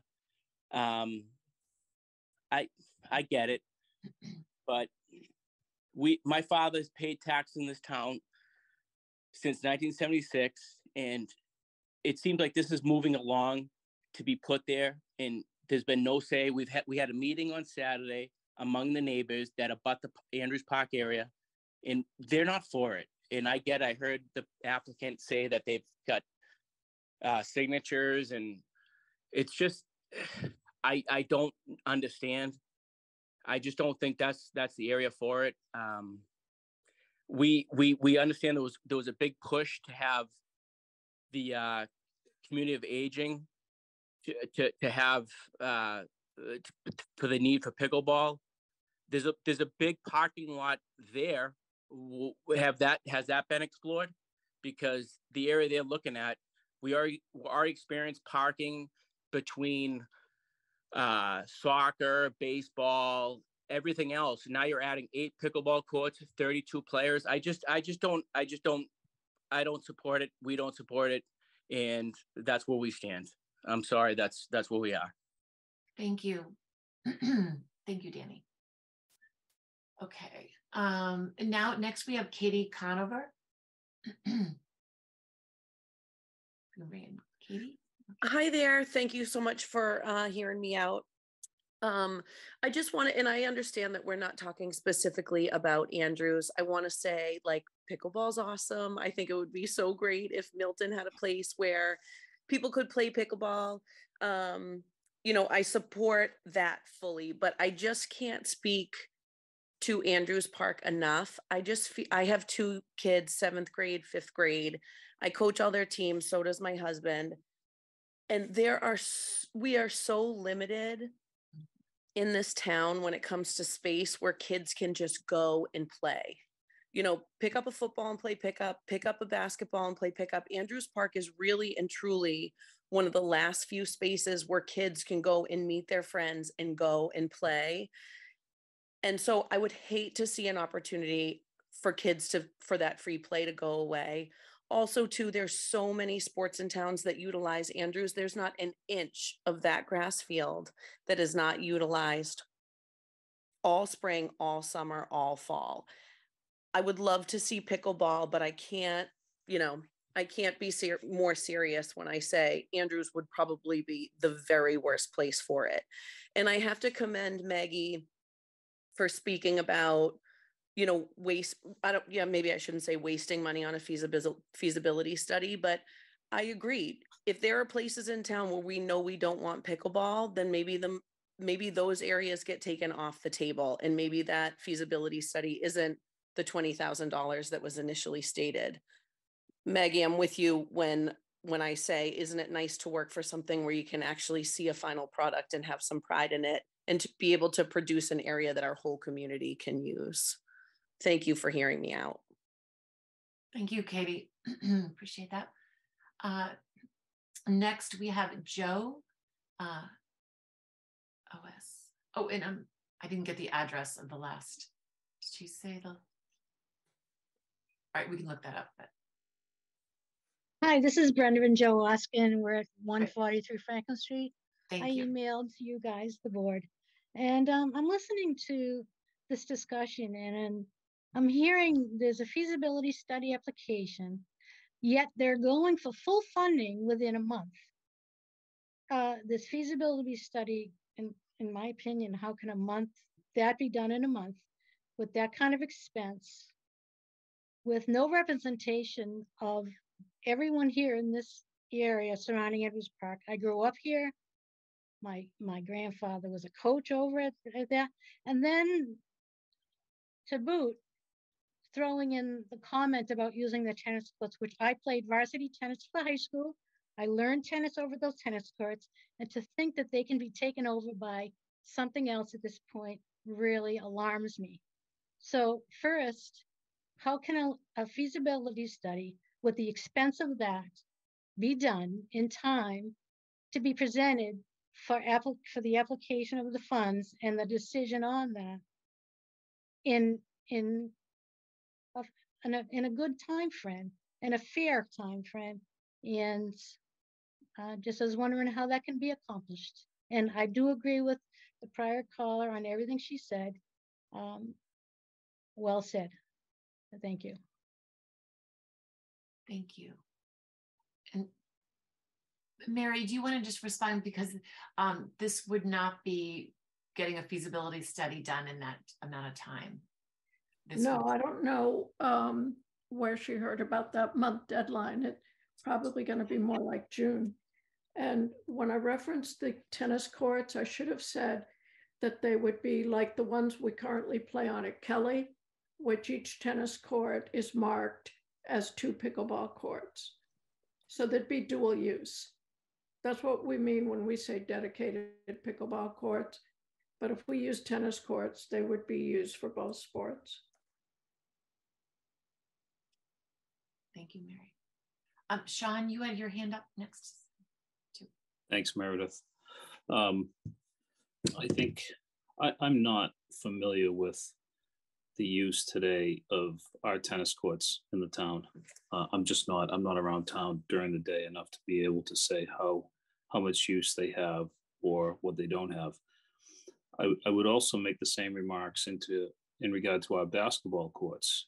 Now, um, as a kid, we were on the courts all the time, you know, and, and I'm talking the 60s and 70s, so it's a little while ago.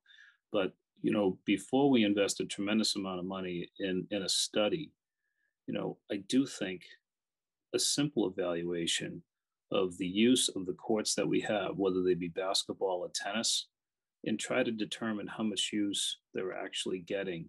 And we may very well accomplish our objective of having a place for pickleball by um, making the surfaces that we already have um, adaptable to play um, uh, multiple sports on them. All of the courts that we have um, were were single use courts when they were built. Basketball courts were lined just for basketball, and tennis courts were lined just for tennis. But you know, obviously, times have changed.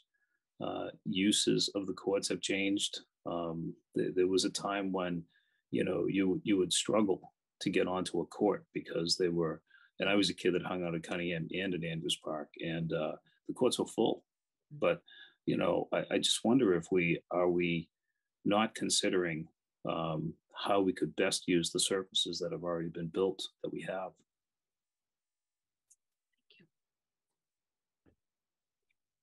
All right, uh, next, did you want Mary to respond to that or did that? It's just sort of. Well, a I'm, I'm, not sure. thought I- about, Yeah, Yeah, I apologize for such an open-ended question. but I think but I that's think, what they're looking at. I think that's part of what all of this feasibility study would be. Um, it- and, and with, with due respect to the consultant, um, it seems like a substantial amount of money for, uh, you know, maybe really what we need is some commentary from Parks and Recreation, you know, the, the, the, the, the, um, leaders in town that do, um, have responsibility for those areas of the town. Um, Sean, they're the co-applicant with the pickleball players. And have they, I wonder, have they, have they done what I, you know, had just suggested? Have we considered our, uh, our existing services? Well, they've asked um, that to be part of the feasibility study. Mhm. Um, Parks and Rec is currently involved in renovating the basketball courts at Andrews Park. Um, and so I think, you know, we're trying to look at every possible location because space is so tight. So Mary, uh, thank you, Mary. Are they renovating, uh, what, what's, what are they doing with the courts in, uh, in Andrews? I think they're um, in bad condition. I think they're cracked and they're enlarging them and changing the orientation. They're turning them 90 degrees. But they'll remain basketball courts. Yeah, and I don't think they're they're going to be ba- basketball courts. I don't think they're taking up any parking spaces by what they're doing.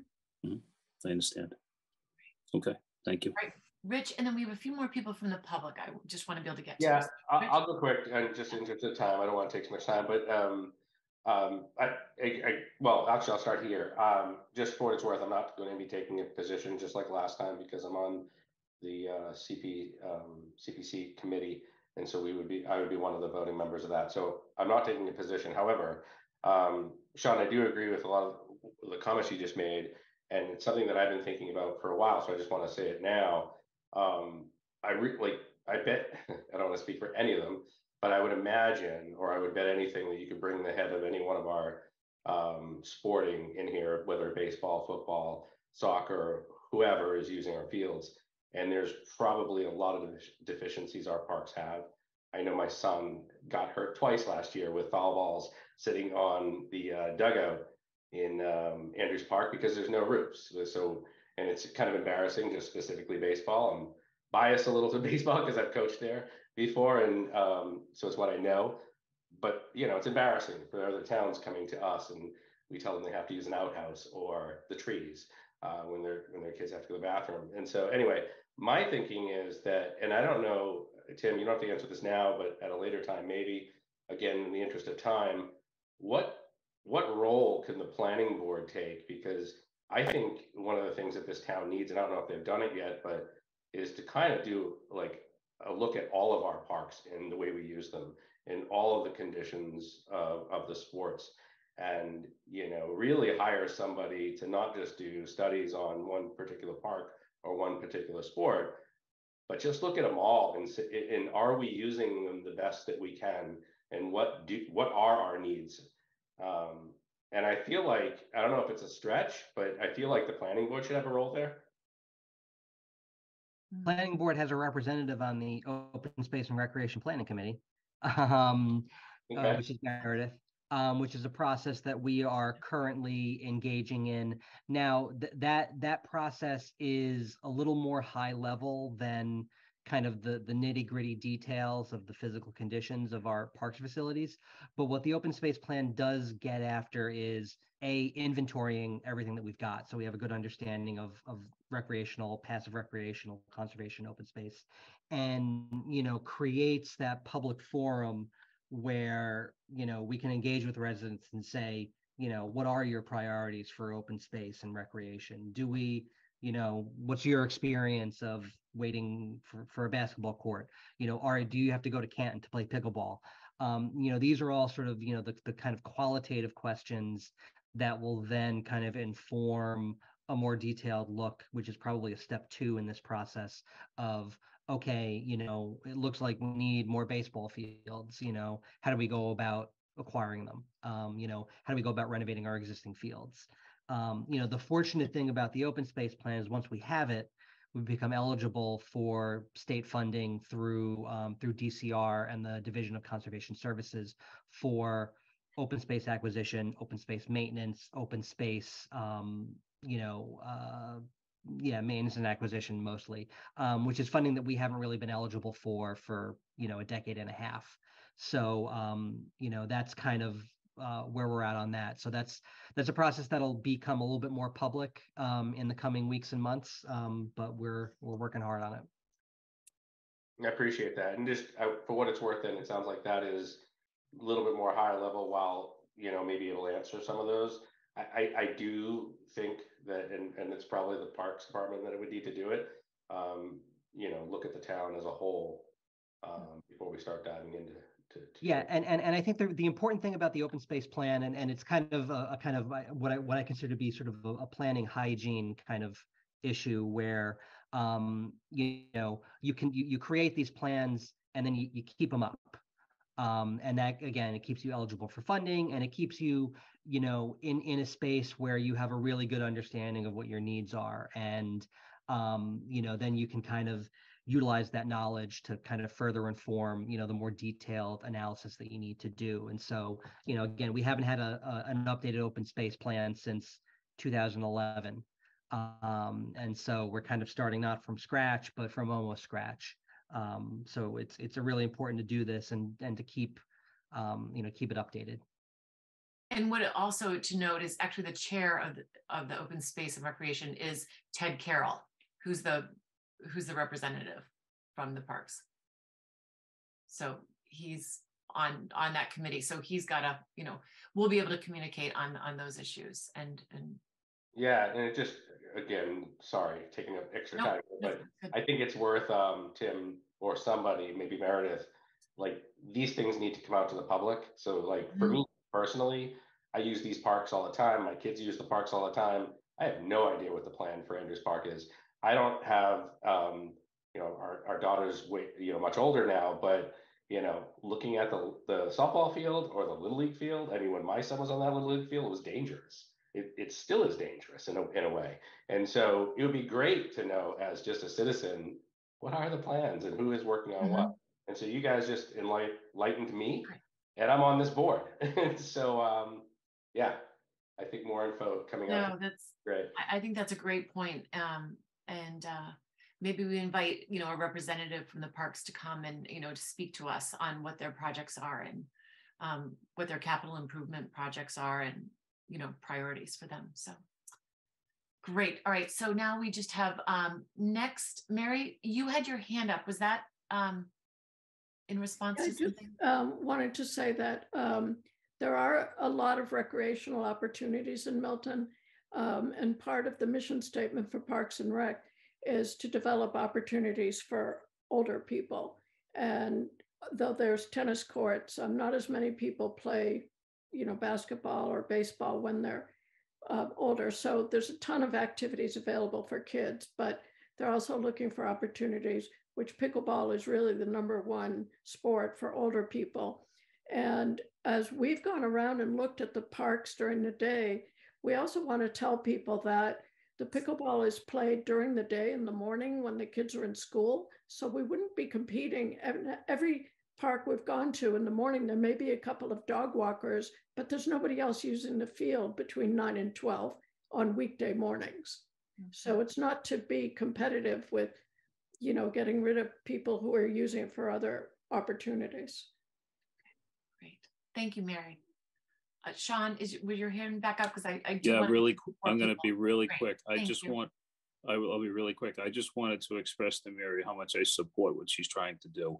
I don't want my comments to to in any way, Mary, um, you know, sound as I don't support it. I do, and uh, and and as a guy who's um, uh, probably at pickleball age and not at uh, basketball and tennis, I, I I look forward to when they are in place um, I, I'm just looking for the most, um, I guess, efficient and cost-effective way to accomplish it, and uh, for the for the benefit of the residents of the town. So I 100%, I 100% support what you're trying to do.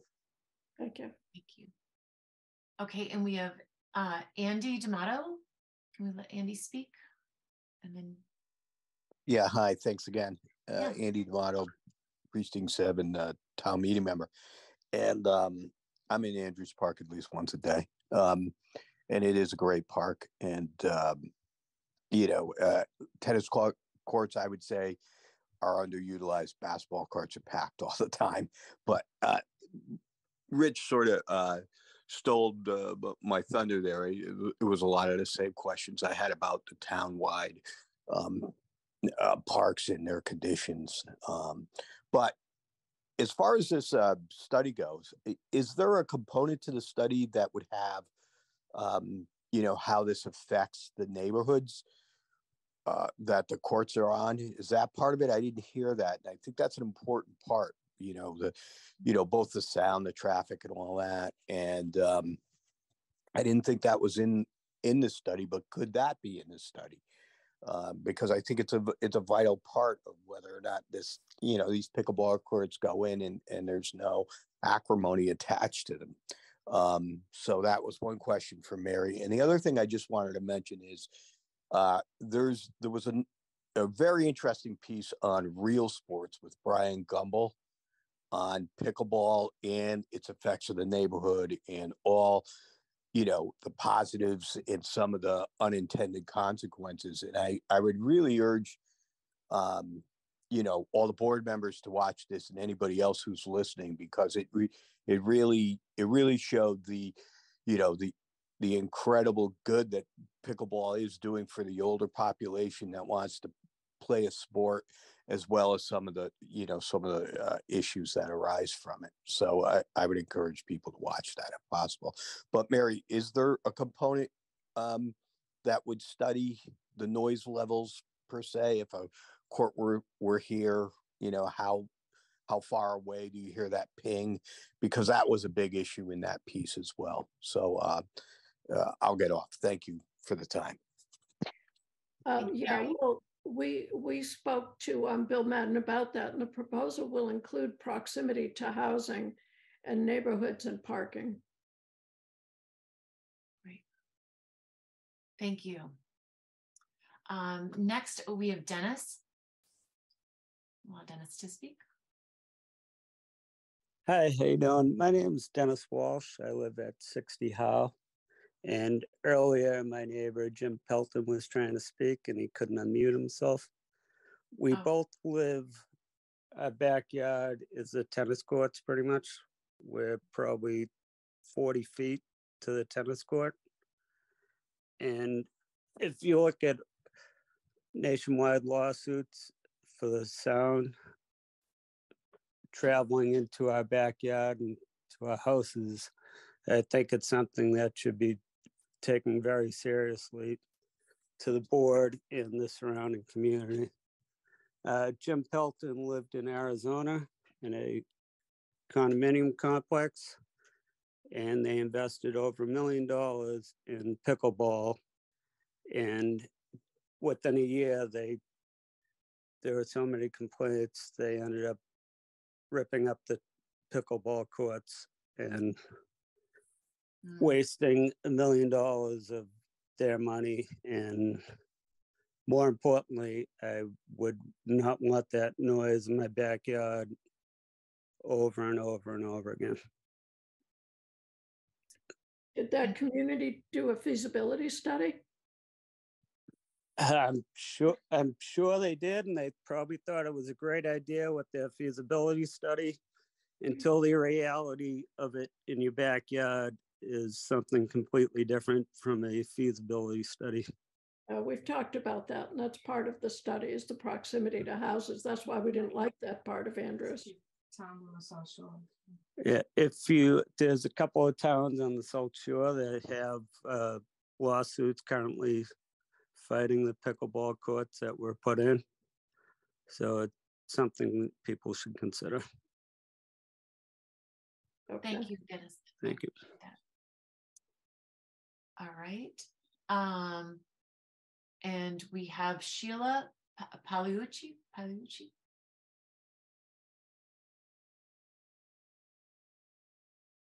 Sheila, you can uh, unmute yourself and we can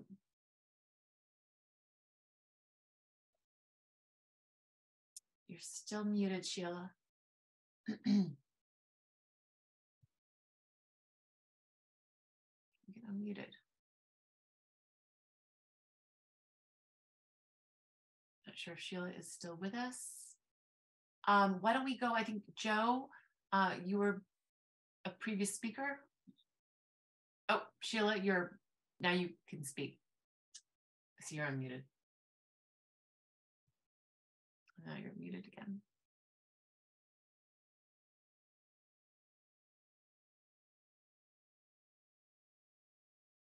All right. Sorry, Sheila, we can come back. All right, Joe. Um, Joe? Oh, hi, this is Brenda and Joe again. Just uh And Joe, uh, what was your address again? I'm sorry for the record. I apologize. I didn't get it last time. uh, 143 Franklin Street. Great, sorry. Uh, no, basically everyone just pretty much the uh, the feasibility study. Basically, um, I understand the need. Um, it's it's it's kind of I kind of it's kind of flip side back where you apply for funding, yet you do a study after you get the funding, and then the openness of well, we want to reserve all the parks and all the spaces, and we just you know, they're not really no consideration, even after all this discussion, was uh, the neighbors at this point at early on the early stage, and I'm, I'm a little disappointed in that. But beyond that, it's if the feasibility study is funded, I do believe possibly the option of having a specific engineering firm that specializes in pickleball sounds be represented in that study versus one company or studying, doing the entire study. I think it'd be more objective if you have a specific engineering company that has studied the effects of pickleball sounds represented in that study, in addition to or with it as a secondary source of information. And that's that's all I have to say. Thank you. Thank you. Very good point. and we have one, um, I believe, a last speaker, Elaine Benson. If we can allow Elaine to speak. Good evening. Good evening. Uh, I just wanted to, well, first off, thanks for going so late at night. This is um late night for interesting topic, but um I just wanted to say I I greatly support the idea of a town-wide plan for our parks. I love that idea. Um, I also appreciate that people like Mary in town who are really passionate about the sports they enjoy playing are putting forth an effort to make those sports more accessible. Um, I personally have never played pickleball, but I've heard great things about it. Um, as someone who lives on Granite Place, I abut Andrews Park, and I agree with several former speakers about the feasibility of Andrews in particular. I've had, you know, neighbors that have reached out who are very involved in Milton youth sports and have shared how much opportunity exists right now for our fields in terms of youth of youth sports. Um, that said, I, I fully support a feasibility study. I think that that makes sense at this juncture in looking at multiple ports, including the existing tennis court at Andrews. And lastly, I, you know, I appreciate one of the planning board members' comments about like, let's just get, let's get these CPC projects done. Let's, you know, let's build a bridge. But that said, you know, we, we'd hopefully never build a bridge without performing significant studies on topography and civil engineering and geotechnical engineering, et cetera. So I feel that that Mary's approach is reasonable in starting with this study. Thanks so much. Thank you, Elaine. Great. So, so the board um, comments, any other um, comments from the board? And um, do we feel like we would like to have a motion to support this or um, what is the, the feeling of the, of the board?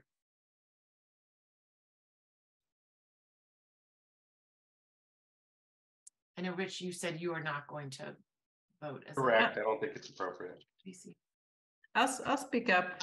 Um, I am, um, also, um, there was a, a recommendation that community um, feedback be a part of the, um, initial study. So, you know, I think we could put that into, if we did write a, a letter of support, we could put that in as a, as a recommendation. I think we'd want to, um, make sure it's clear in our letter that we're not, um, weighing in on a particular site that we would be, you know, um, interested in seeing a study that evaluated whether there is a good site for it, right? And so, um, and then like we did with the landing, I'd say we, we would want to say that we don't want to prejudice any other, um, you know, application that came in for the open space and parks and rec, um, component of the CP, some CPC funding. Um, I do think that, um, for the reasons that I said before about uh, expanding recreational opportunities for people of all ages, that, um, I think are, from a planning point of view, um, public health is, is, um, integral to current planning thinking. You know, getting people, um, active is really important part of continued good health. And you have to plan for that. And so, um, uh, so I think with those caveats and with those, uh, kind of, um, notations that, um, I think we could supply a letter of support. That's, m- that's my view. So is that a motion, Cheryl, then? To support this with those caveats? Um, I'm, I'm, I'm fine putting forth that motion, sure. Is there a second? Um, I, I, I'm gonna comment before I Oh, yes. reply. But, uh, I also am a proponent of conducting the study. I, uh, I feel we, we have a responsibility to both those that are proponents of pickleball in Milton. And we also have a responsibility to support those, uh, uh, namely the group that have concerns for pickleball in Andrews Park. So um, obviously the study needs to be conducted without a bias for anyone. And um, but I think it's it serves the the interest of the residents of town to figure out uh, where we could accomplish accomplish pickleball in town. And um, uh, it it seems to me that um, the next best step to do that is to uh, support the study. So I would second Cheryl's motion. Okay. Thank you. And I know, Rich, you are not voting, but I know you're going to take a lot of these comments back, hopefully to the CPC committee um, when you are making your final um, analysis. But um, so with this fir- a, a motion and a second, um, I'll take a roll call um, then. And we'll go Cheryl, Yes. Sean, Yes.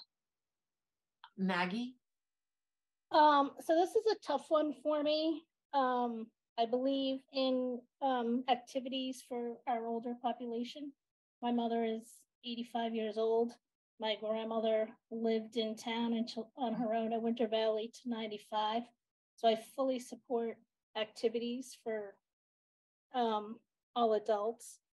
But for the reasons I said before, I do think it's a little unfair. The process has been unfair to us. And I also find it interesting that the only residents who showed up to voice their concerns were the residents around Andrew Andrews. So I'm wondering if there was just some confusion because it'd be interesting to know what the other um, residents around the other um, fields might have to say about it. So I'm not necessarily against the sport of pickleball.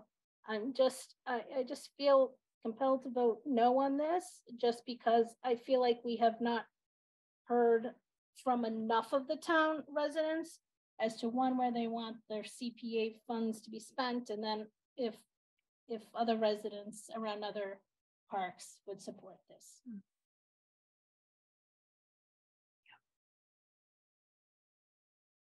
So is that a?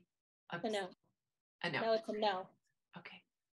Um, and I hear what you're saying, but I think what, what the point that Cheryl made is that that the motion is made with community input, because I think that's absolutely essential that we hear from all neighborhoods throughout Milton and um, and that we really listen to the neighbors of Andrews who have real legitimate concerns um, when the study is being done. And again, we're not the final decision maker on this. CPC is the final decision maker, and then ultimately town meeting. So we know it has various steps to go through, and um, and I, I think we're going to see a difference in the process, hopefully from the CPC next year. Um, just with regards to supporting letters, I think we've all learned from this, and and in no way does this not, you know, is this supporting one over another? Because I, there's a lot of really good projects, and these are just ones that we've been asked to support. And and I would vote. Um, my vote would be yes to support um, writing a letter for this. I believe it falls into our master plan. Um, it's a healthy um, thing for our community, but but finding the right location um, is going to be critical and doing it the right way. So um, I would vote and support as well. Um, so we will work on a letter. Mary, did you have one more comment that you would? Yeah, well, thank you so much for hearing everybody out. I really appreciated everybody's comments, uh, the community members as well. And um, the, um, the, you know, Andrews Park Neighborhood Association is very strong. And um, they made that, you know, clear. Uh, but they, um, I think there was initially some confusion when we wrote our initial application, it was for Andrews and Kelly. And then we were told to broaden our scope. So I think when they first heard about it, they thought Andrews was the place. Um, but, and the people who you didn't hear about, who didn't show up tonight to speak, are those 441 people who we got signatures from. So they've spoken. I know folks are very passionate about this this sport. It's really And they were townwide. It, Yeah. you know, we just, they, we didn't ask them to come. Find a spot and um yeah we wish Thank you very, very much. Good night. good luck thank you Uh, Meredith, do we still have something on the agenda? Are you planning on? We getting do. to- All right, Yep. so just for what it's worth, I, I- if you don't mind, I've got a flight I gotta catch in about four hours, so. I, All right. I'm gonna get off now. so we don't do mind.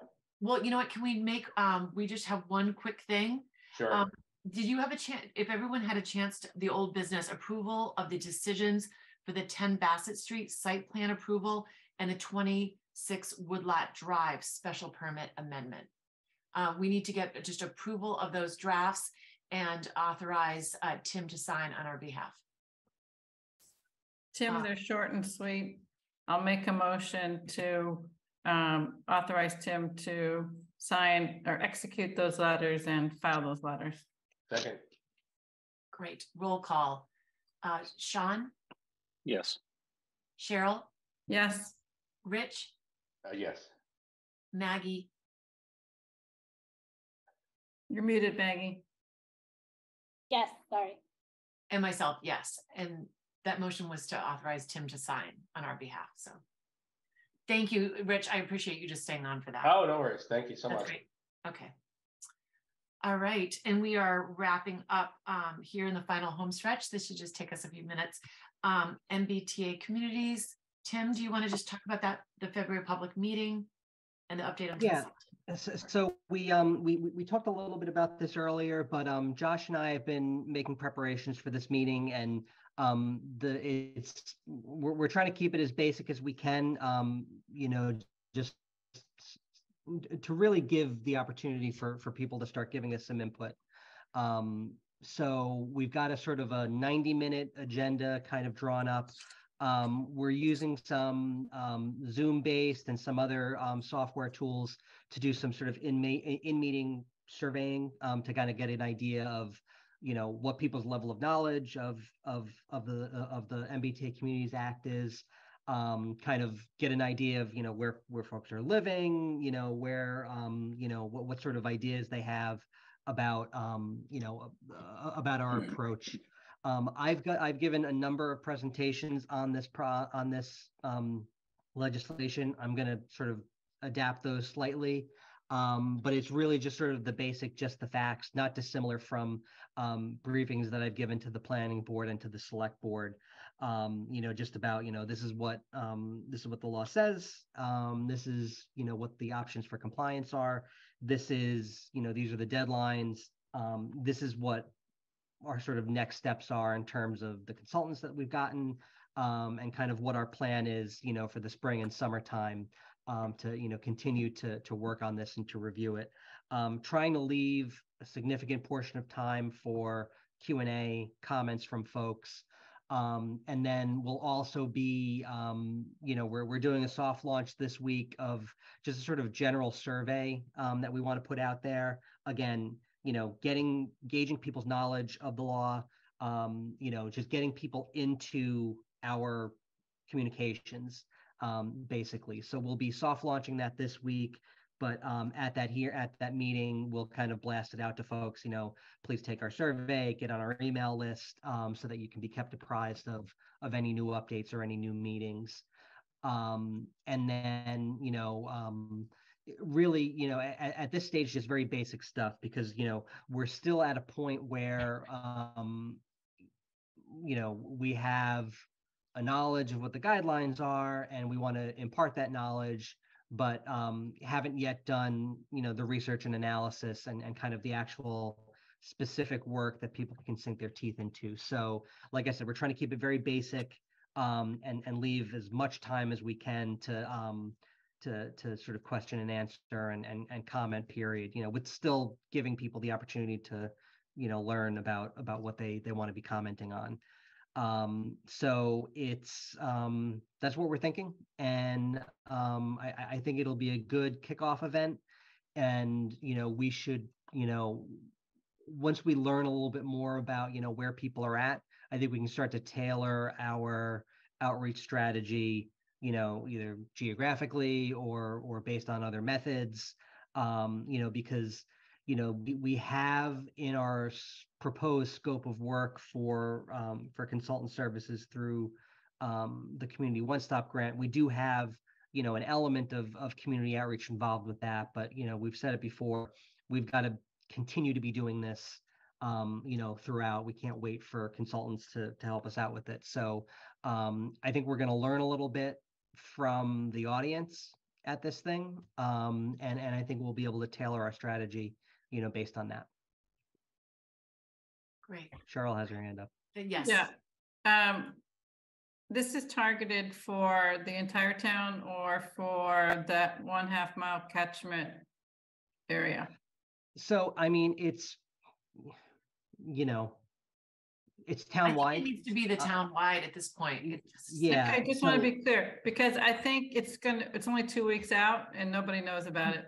To the point about people saying nobody knows about anything. And, you know, it's right before the vacation. I think we've got to do everything possible to get the word out. Like get it in the Milton Times, get it in Milton Scene, um, email blast, town website, notice at the library, see if the library will send it out in their email, see if the school department will send it out in their update. I mean, you, you gotta, we've got to really do a full court press on getting the word out. So that's Yeah, what I was gonna ask, is, is, is there anything that we personally can do um, to help get the word out? You know, do you have a link to a survey? Or are you gonna create like a digital flyer or a handheld flyer? Um, that we Yeah, we- can we- kind of send out to our network of people? Yeah, we're working on those materials. We'll have that stuff done before the end of the week. Um, you know, first thing we- do in the office, to, actually not the first thing, I'm buying a car in the morning, so I won't be in until after Oh, lunch. nice. Um, yeah, nah, it's, you know, whatever. Um, 2011 Accord. Um, but, um, you know, for, for, first thing when we get into the office is just, you know, creating that post on the town website, creating that post on Facebook, getting that initial blast out there. We'll have materials um, that are a little bit shinier and and and, and nicely formatted um, with all the information um, to go out, you know, to your individual networks. I think you know, Cheryl, you're absolutely right. Physical materials in in in as many public places as we can get. You know, the struggle that we have here is, you know, you can't schedule the thing too soon without you know giving people enough notice but then like you can't do it during school vacation week and then by the time school vacation week is over it's march and you know whatever so what what i've learned in my in my time in in public service is that uh, there's never a good time to hold a meeting so you just got to have it and and see where you can fill in the gaps after that. So um, definitely, eh, it, it, it's a well taken point. And again, I I think you know we're going to learn a little bit from from our audience on this one. And then I, I think we can sort of start to look at, you know, can we do some more geographic targeting? Can we do some more, you know, going to neighborhood associations? Can we do some more, you know, other forms of maybe non-meeting based um, outreach and and input? So, um, you know, this is you know step one, um, but we've we've got some other things in the hopper. Um, you know, just just kind of related to this, I'm a, I'm availing myself of every bit of money and assistance that the state is putting out there. Um, CHAPA, the Citizens Housing and Planning Association, is offering outreach technical assistance. I have a meeting with uh, with someone over there next week. Um, MAPC is kind of convening all of the inner core rapid transit communities in a kind of knowledge exchange. Um, so that's Cambridge, Quincy, Somerville, Milton, Newton, Brookline. Um, so we'll all be talking to each other to kind of you know learn you know what are we what are we all doing? Um, you know what are some best practices that we found? Um, you know what are some you know issues that i think we all might may share that'll be you know important to to talk through. Um, so we're we're trying to hit everything. Um, so that's where we are Thank you, Tim, for that update. And um, definitely, um, without even doing a survey, we can tell you that no one knows about this. So everyone we talk to, just interfacing, it really is um, something that people who live right along the line, train line, don't do not realize. So, all right, thank you. Oh, and um, Tim, is there any update from the select board on? They were talking about writing a letter, uh, talking about how our trolley is unique. Um, I think in the Commonwealth, you know, in the area, and also, you know, I think we can't emphasize enough that half of our train line that ha- we only were at, being asked to put, you know, 25% on only one half because the other half is in Boston. And I think that really calls for, um, you know, consideration for the numbers of what we're being asked. So, so to take that one first, you know, the, the way that the the way that the guidelines address that, there's sort of it's it's built in based on the developable area in the transit area. So um, there's a sliding scale among communities. So when when I talk about, you know, Milton has to put at least 50% of its zoning district in the transit area and 50% can go elsewhere. That's an acknowledgement of, you know, less than half, but almost half of our transit area is, is actually outside of town limits. Um, I actually was on the phone with um, with one of the planners in Newton this afternoon, kind of just talking through what their process is like. They have to do 90% of their district within the transit area because if you know Newton, you know, those green line stops are very squarely within city limits. And so all of their developable area for the most part is within the transit area. So the acknowledgement of that is all of their district has to go in there. Um, and so that's kind of it's it's built in in that way.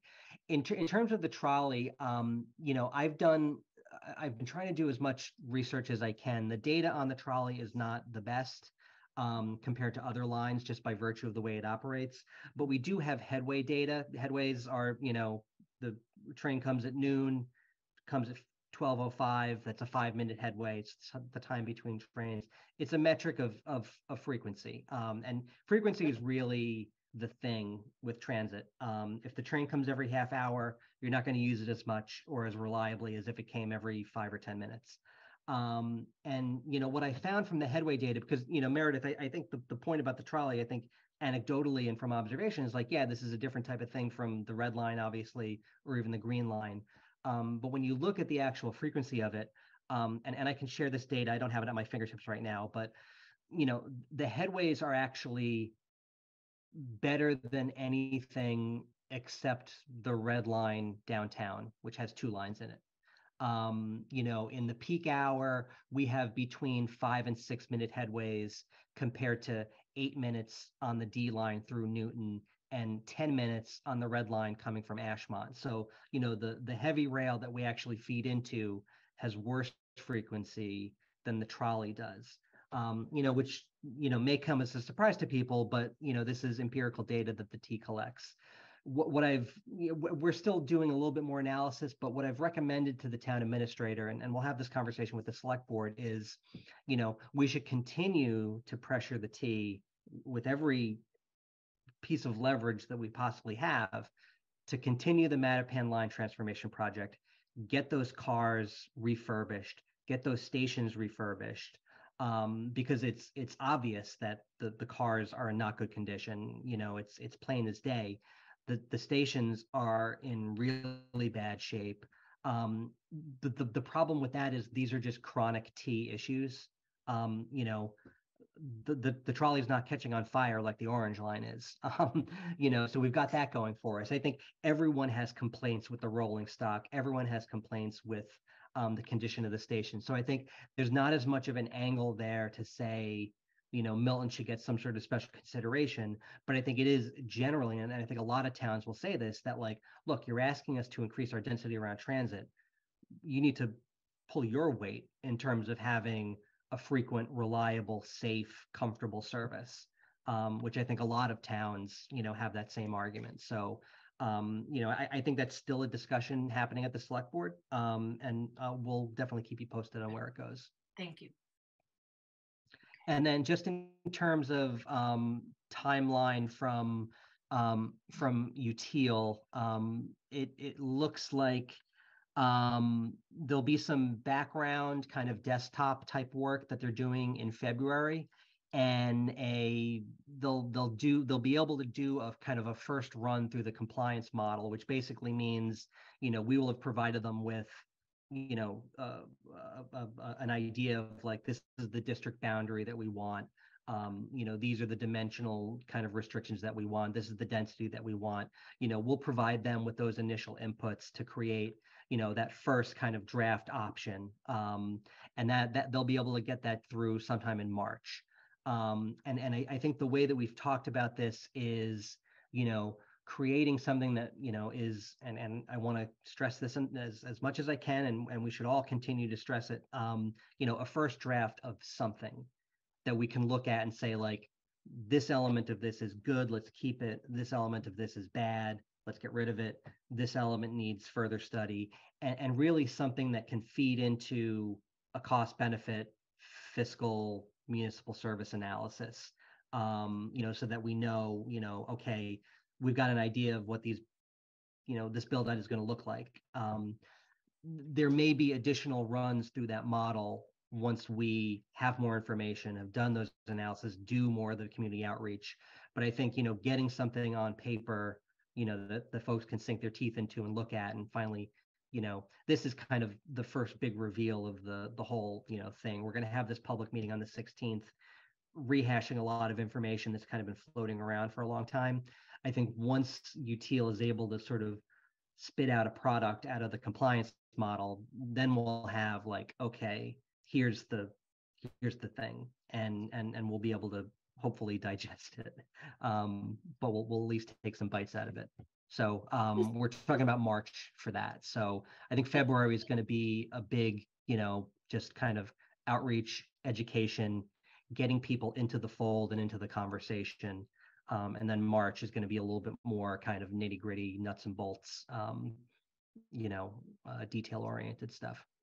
So not to prolong this whole conversation, but um, you know, I had asked you previously about the compliance model. So I'm wondering, has it become a little bit more user friendly? Can like me hop on? Like that's what what I thought the compliance model was going to ultimately be was was user friendly. Anybody could come hop on and kind of play with it. And when I tried to do that, you know, several weeks ago, I couldn't do it. So has it become easier? No, I'm sorry, it oh. hasn't. Oh. Um, it's you know it, it, it's it's tough. Like there's it's it's so we we have the in-house capability to to work with this model you know with alan bishop our gis coordinator. Um, you know josh has has more gis knowledge than i have and i have a tiny bit but it, it, it really unfortunately is is not a product that is kind of geared towards a lay audience. Um, it's, you know, there's a lot of people that know GIS, but there's many, many, many more people that don't. Um, and it really is a key component of that. So, you know, that's one thing where again, you know, you know, you, you know, MHP is paying Utile on our behalf to to do this, and we're going to want to have them work the model. I think once we have that first draft, you know, as a staff, we'll want to, you know, kind of have some back and forth with the board, back and forth with, um, you know, with residents through the public process, and be able to kind of work on that model ourselves as well. Um, you know, ultimately, um, you know, we're going to have to have one thing to send into DHCD. But I think in the meantime, the, the tool is there and the utility in it is is you you know once you have it, you know, once you have your inputs in there, it's it becomes a little bit easier to kind of tinker with it. But it is a lot of very technical knowledge. Um, unfortunately, um, it's it's it's a little bit of a marvel. Um, you don't see this type of tool out there a lot, but that also means that it's just very very complicated. so I wish there was something easier, Maggie, but there's not. Yeah, okay. Great. Thank, thank you for that um, update and timeline and from Utile. Um, so Tim, um, do you want to just do a quick uh, fiscal year 2024 budget uh, priorities list? Quick. Sorry. A quick overview of budget. Oh no, come on, get out of here. I know, Um, that's why yeah. I'm saying quick. So the, the, the, the reason I asked to get this on the agenda is that, um, the, um, the town accountant and the town administrator, uh, um, have extended the, the, the deadline for supplemental budget requests. Um, you know, we, we've talked about, um, fiscal twenty-four priorities in the past, just like almost every year. There's a level budget, um, funding for everybody. Um, you know, in the previous fiscal year, we did a supplemental budget request for the open space plan. That was a kind of a, a really kind of high profile, big special request. They've extended the deadline for submitting those requests. So um, I, I just wanted to get on the agenda and see like if, if the planning board is interested in, you know, requesting money for projects above and beyond what we hope and expect our, our usual um, uh, appropriation will be um, there's an opportunity to kind of get that request in. Uh, Cheryl, you have your hands up. Yes, I have one up, but maybe two. Um, At this hour. Um, Tim mentioned earlier, sort of the next step in the codification. And I'd like to suggest um, funding for at least some rewrite of the zoning. And I'll give you some examples. Some of it came out of um, the consultant's previous work was not being implemented yet. I think Maggie will also agree on this one. There's some pieces of this zoning code that are out of compliance with state law and out of date. And at a minimum, those should be brought up to date. Um, there's sections that lack the, a purpose paragraph, which I think um, most zoning uh, does include a purpose. It, to make this more user friendly, I work with zoning codes in other communities. Um, dimensional tables for your dimensional requirements are so much easier than the paragraph forms that we have. And not only that, we have it in paragraph when you read it, but if you don't read further into the code, you won't find that, in fact, what you think you have to comply with is is canceled out later in the code. So it's it's it makes it more difficult for our um, building official to work with, our ZBA to work with, and um, and applicants to work with. In fact, I saw on the 40B applications that some of them, um, when they had to put together their list of variances, had mistakes in it because you know our zoning is out of date. So um, the other really, I think, big piece of it is we don't even have a comprehensive definition section. The definition of height varies across the zoning code. So depending upon where you're looking, height can be defined from average grade to midpoint or to high point. And so that needs to be really, really consistent. It's one of the first things I look to when I'm looking at zoning compliance from projects I'm working on in my office is definitions. So what's your what's your lot coverage? What does lot coverage mean? What's your setback? What's your height? You know, all of these things need to be spelled out and they should be spelled out in a consistent way. So that's not like a rewrite of saying changing, you know, a district, it's not changing a map, but it's getting this code to, to actually work better. And so I don't know what that might cost, but Tim, I've heard it might be forty thousand dollars. Um, if you have any idea, please say. Yeah, I mean, that's that's in the range of of what I've seen for that. And and and I actually think it's it's it's a good idea, especially for a supplemental budget request where, you know, if if we don't get it, it's not, you know, the end of the world. Um, it's an important project and and one that should probably be prioritized. Um, but but also I think to Cheryl's point, like, you know, consolidating the setback information in in one place as opposed to seven places. Um, you know, this is the type of thing that, you know, is a little bit more, you know, give and take compared to the recodification that we just did, which is just literally, you know, I don't know how many people have strong opinions on, you know, Romanet one versus lowercase a for subsections, but you know, people may have stronger opinions about this sort of stuff. So I think um, I, I- think it's a, a decent idea for um, for a supplemental budget request, um, and a lot of towns do this periodically. Um, it's it's something that you know I'm on the uh, a statewide planner listserv, and it seems like every six weeks someone is RFPing out, um, you know, a, a kind of a zoning, you know, we'll call it a rewrite, but it's not really a rewrite. It's, it's sort of just we'll have to figure out a term for it because we already used recodification, um, so we'll have to figure out Mm. what to call it.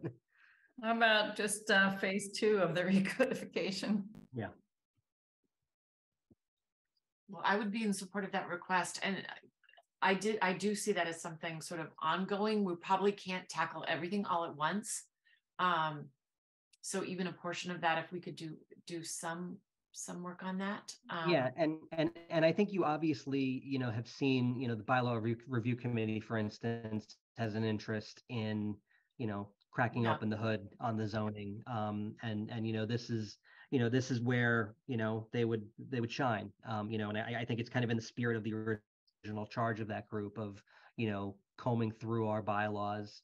Um, you know, obviously, you know, this is the zoning as opposed to the general bylaws, but um, you know, I, I, I, I think, I think it's good. And, and again, you know, if we don't get it, then, you know, maybe, maybe we look for other resources, but we can continue on with our business. Um, but I think, you know, maintaining that commitment to, you know, modernizing and cleaning up our bylaws, I think is pretty important. So. Yeah. Yeah, so again, I- I know it's getting late, but I know the bylaw review committee um was requesting, uh, put a request in for some funds for I think a clerk or somebody.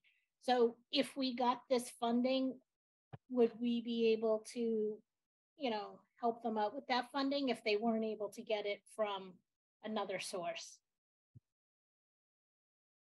I, I mean, it's up to, it's up to you. I mean, ultimately, you know, it would be town meeting appropriating money and then the planning board would need to scope out, you know, the exact nature of, of the project and, and kind of the services that they'd be looking for. Um, and, and, you know, obviously, you know, other, you know, other committees could be a part of that, um, if, if you're interested. I, I, I don't know exactly, I, I know, I know they're, they're looking for kind of administrative services. Um, you know, to, to, to what end in terms of their kind of workload and their kind of work plan. I don't, I don't exactly know. Um, but also, you know, th- that, that group is also looking at the general bylaws, um, you know, as well. So, you know, this is the type of thing where if, if, you know, they can, they can focus on that and, and, and, you know, we can put some money behind zoning and kind of come together. But, you know, this is a long way of saying ultimately it's up to you all to, to decide how you want that to work. Yeah, I mean, my suggestion and thought was that we would have general code update the actual electronic version because it becomes live on a website too. And that's searchable, searchable on a website is just so important. Yeah.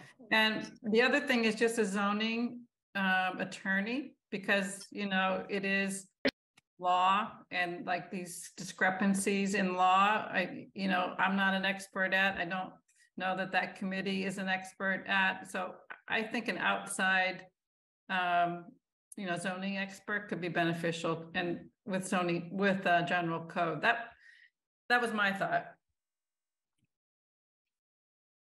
So Tim, could we get like a, like a, just a little bit more specific on what like a certain number would get us? Like how many hours would we be getting a consulting fee or, you know, legal advice? Um, you know, something a little bit more detailed or, or just would they typically put in, you know, just a, a, a ballpark number and with a gen- more general? um, Yeah, um, yeah, I mean, we, I, I can do, I can do the research. I, I think, I think they're looking to get these supplemental budget requests in. Okay. Um, but, but I think, you know, uh, I, I, I think, I think, you know, if, if we said forty thousand bucks, we'd be able to get a job done for that. Um, you know, But so I, I, I don't think that, I don't think, well, Cheryl? Sorry, I was just thinking, do you, do you, um, do you recall general code having a sort of opt-in unit or another service, which is um, that like project applications would also be searchable and a, a much better system of having project information available on the web, the town website. I think they have a unit like that. Yeah, the, I mean, the, the, issue with that is that we've got a different vendor that runs our, our website or that not doesn't, but it's, it's, it's a product that we use to sort of build the website. So that's a little bit of a broader conversation of, you know, does, does that vendor have a similar tool? And, and if they do, we would want to use that because we're already paying for it versus, um, you know, if we need to bring in sort of an outside, um, Okay, because I remember having Joe Prondak came to the planning board at one time and looking for support for a module that would make it easier. People have a hard time finding our information on the website. You know, we think they, it's hard to, to get people to be aware of projects. I hear from so many people, they can't find information about what things that we're working on, projects what we have before us. Because it's like buried into the website so far, so. Yeah, so so the good the good news on that is we received um a state um IT grant to um to revamp our our the whole town website. Um and it it it- it'll it'll the, the look will be well the look will kind of generally be the same in terms of the design but what is going to change is um, how it's used on the back end, which is how we use it. Um, currently, it's just it's a real pain to upload documents, and the the, the way that the the information is organized on the website is really a function of this is the best way to do it without spending your entire life updating the website. Um, and so, you know, the, the changes that we're looking at are going to make it much easier to upload documents and organize pages and and and things like that. So I, I that's a fix that's already kind of in the process of happening. Um, in terms of applications and permits, um, I, I don't know where because Joe and I talked about this a while back. I, I- don't know where that went, um, but I'm actually you know every every month and a half I get an email from someone demoing some new permitting software or website. So you know there's a ton of stuff out there, um, and that's something where I think you know step one is what is the new website that the whole town is going to be using going to look like, and then step two is does it meet our needs, and do we need to look elsewhere for our needs? Or maybe that'll be next year's supplemental budget request. Okay. Okay, are we done? I think, we- I think we need a I think we need a motion. So. I Are you done, Meredith? I No, don't need- can we make, it? but I think Tim needs to hear that we would like to have the supplemental budget request. Yes. All right, so then I'd like That's to make need to make a a motion. motion um, to request forty thousand dollars for what I'm going to call phase two of the recodification, which would address um, some of the items that general code had identified in their initial work, um, such as uh, some parts of our zoning code being out of compliance or inconsistent with state law. And then other things that we've identified as um, consistent um, definitions at the front section of the code, dimensional tables uh, that put information in one place rather than scattered throughout, adding uh, purpose to sections uh, and other things of similar nature. I second. Okay, a roll call. Uh, Maggie, Yes. Cheryl, Yes. Sean, Yes. and myself, yes. Okay. All right. We have just had our first um, capital improvements committee um, meeting also, and I had on their committee updates, but I'm going to defer that and I'll let you all know what's happening with that in open space and recreation. And I would love to hear from all of your committees um, at, at a next meeting. So uh, look forward to hearing those. And with that, I am, if Tim, do you have anything else? And otherwise we can have a motion to adjourn. Motion to adjourn. Second, You're muted, Sean, but Sean did a second. John, I'll take I that will as a second. second. Okay. All right, Maggie, Yes. Cheryl, Yes. Sean, Yes. and myself, yes. Good evening Thanks, all. and everybody. Thank Good you night. for everyone who stayed Good on. night. Good night, everyone. Okay. Take care.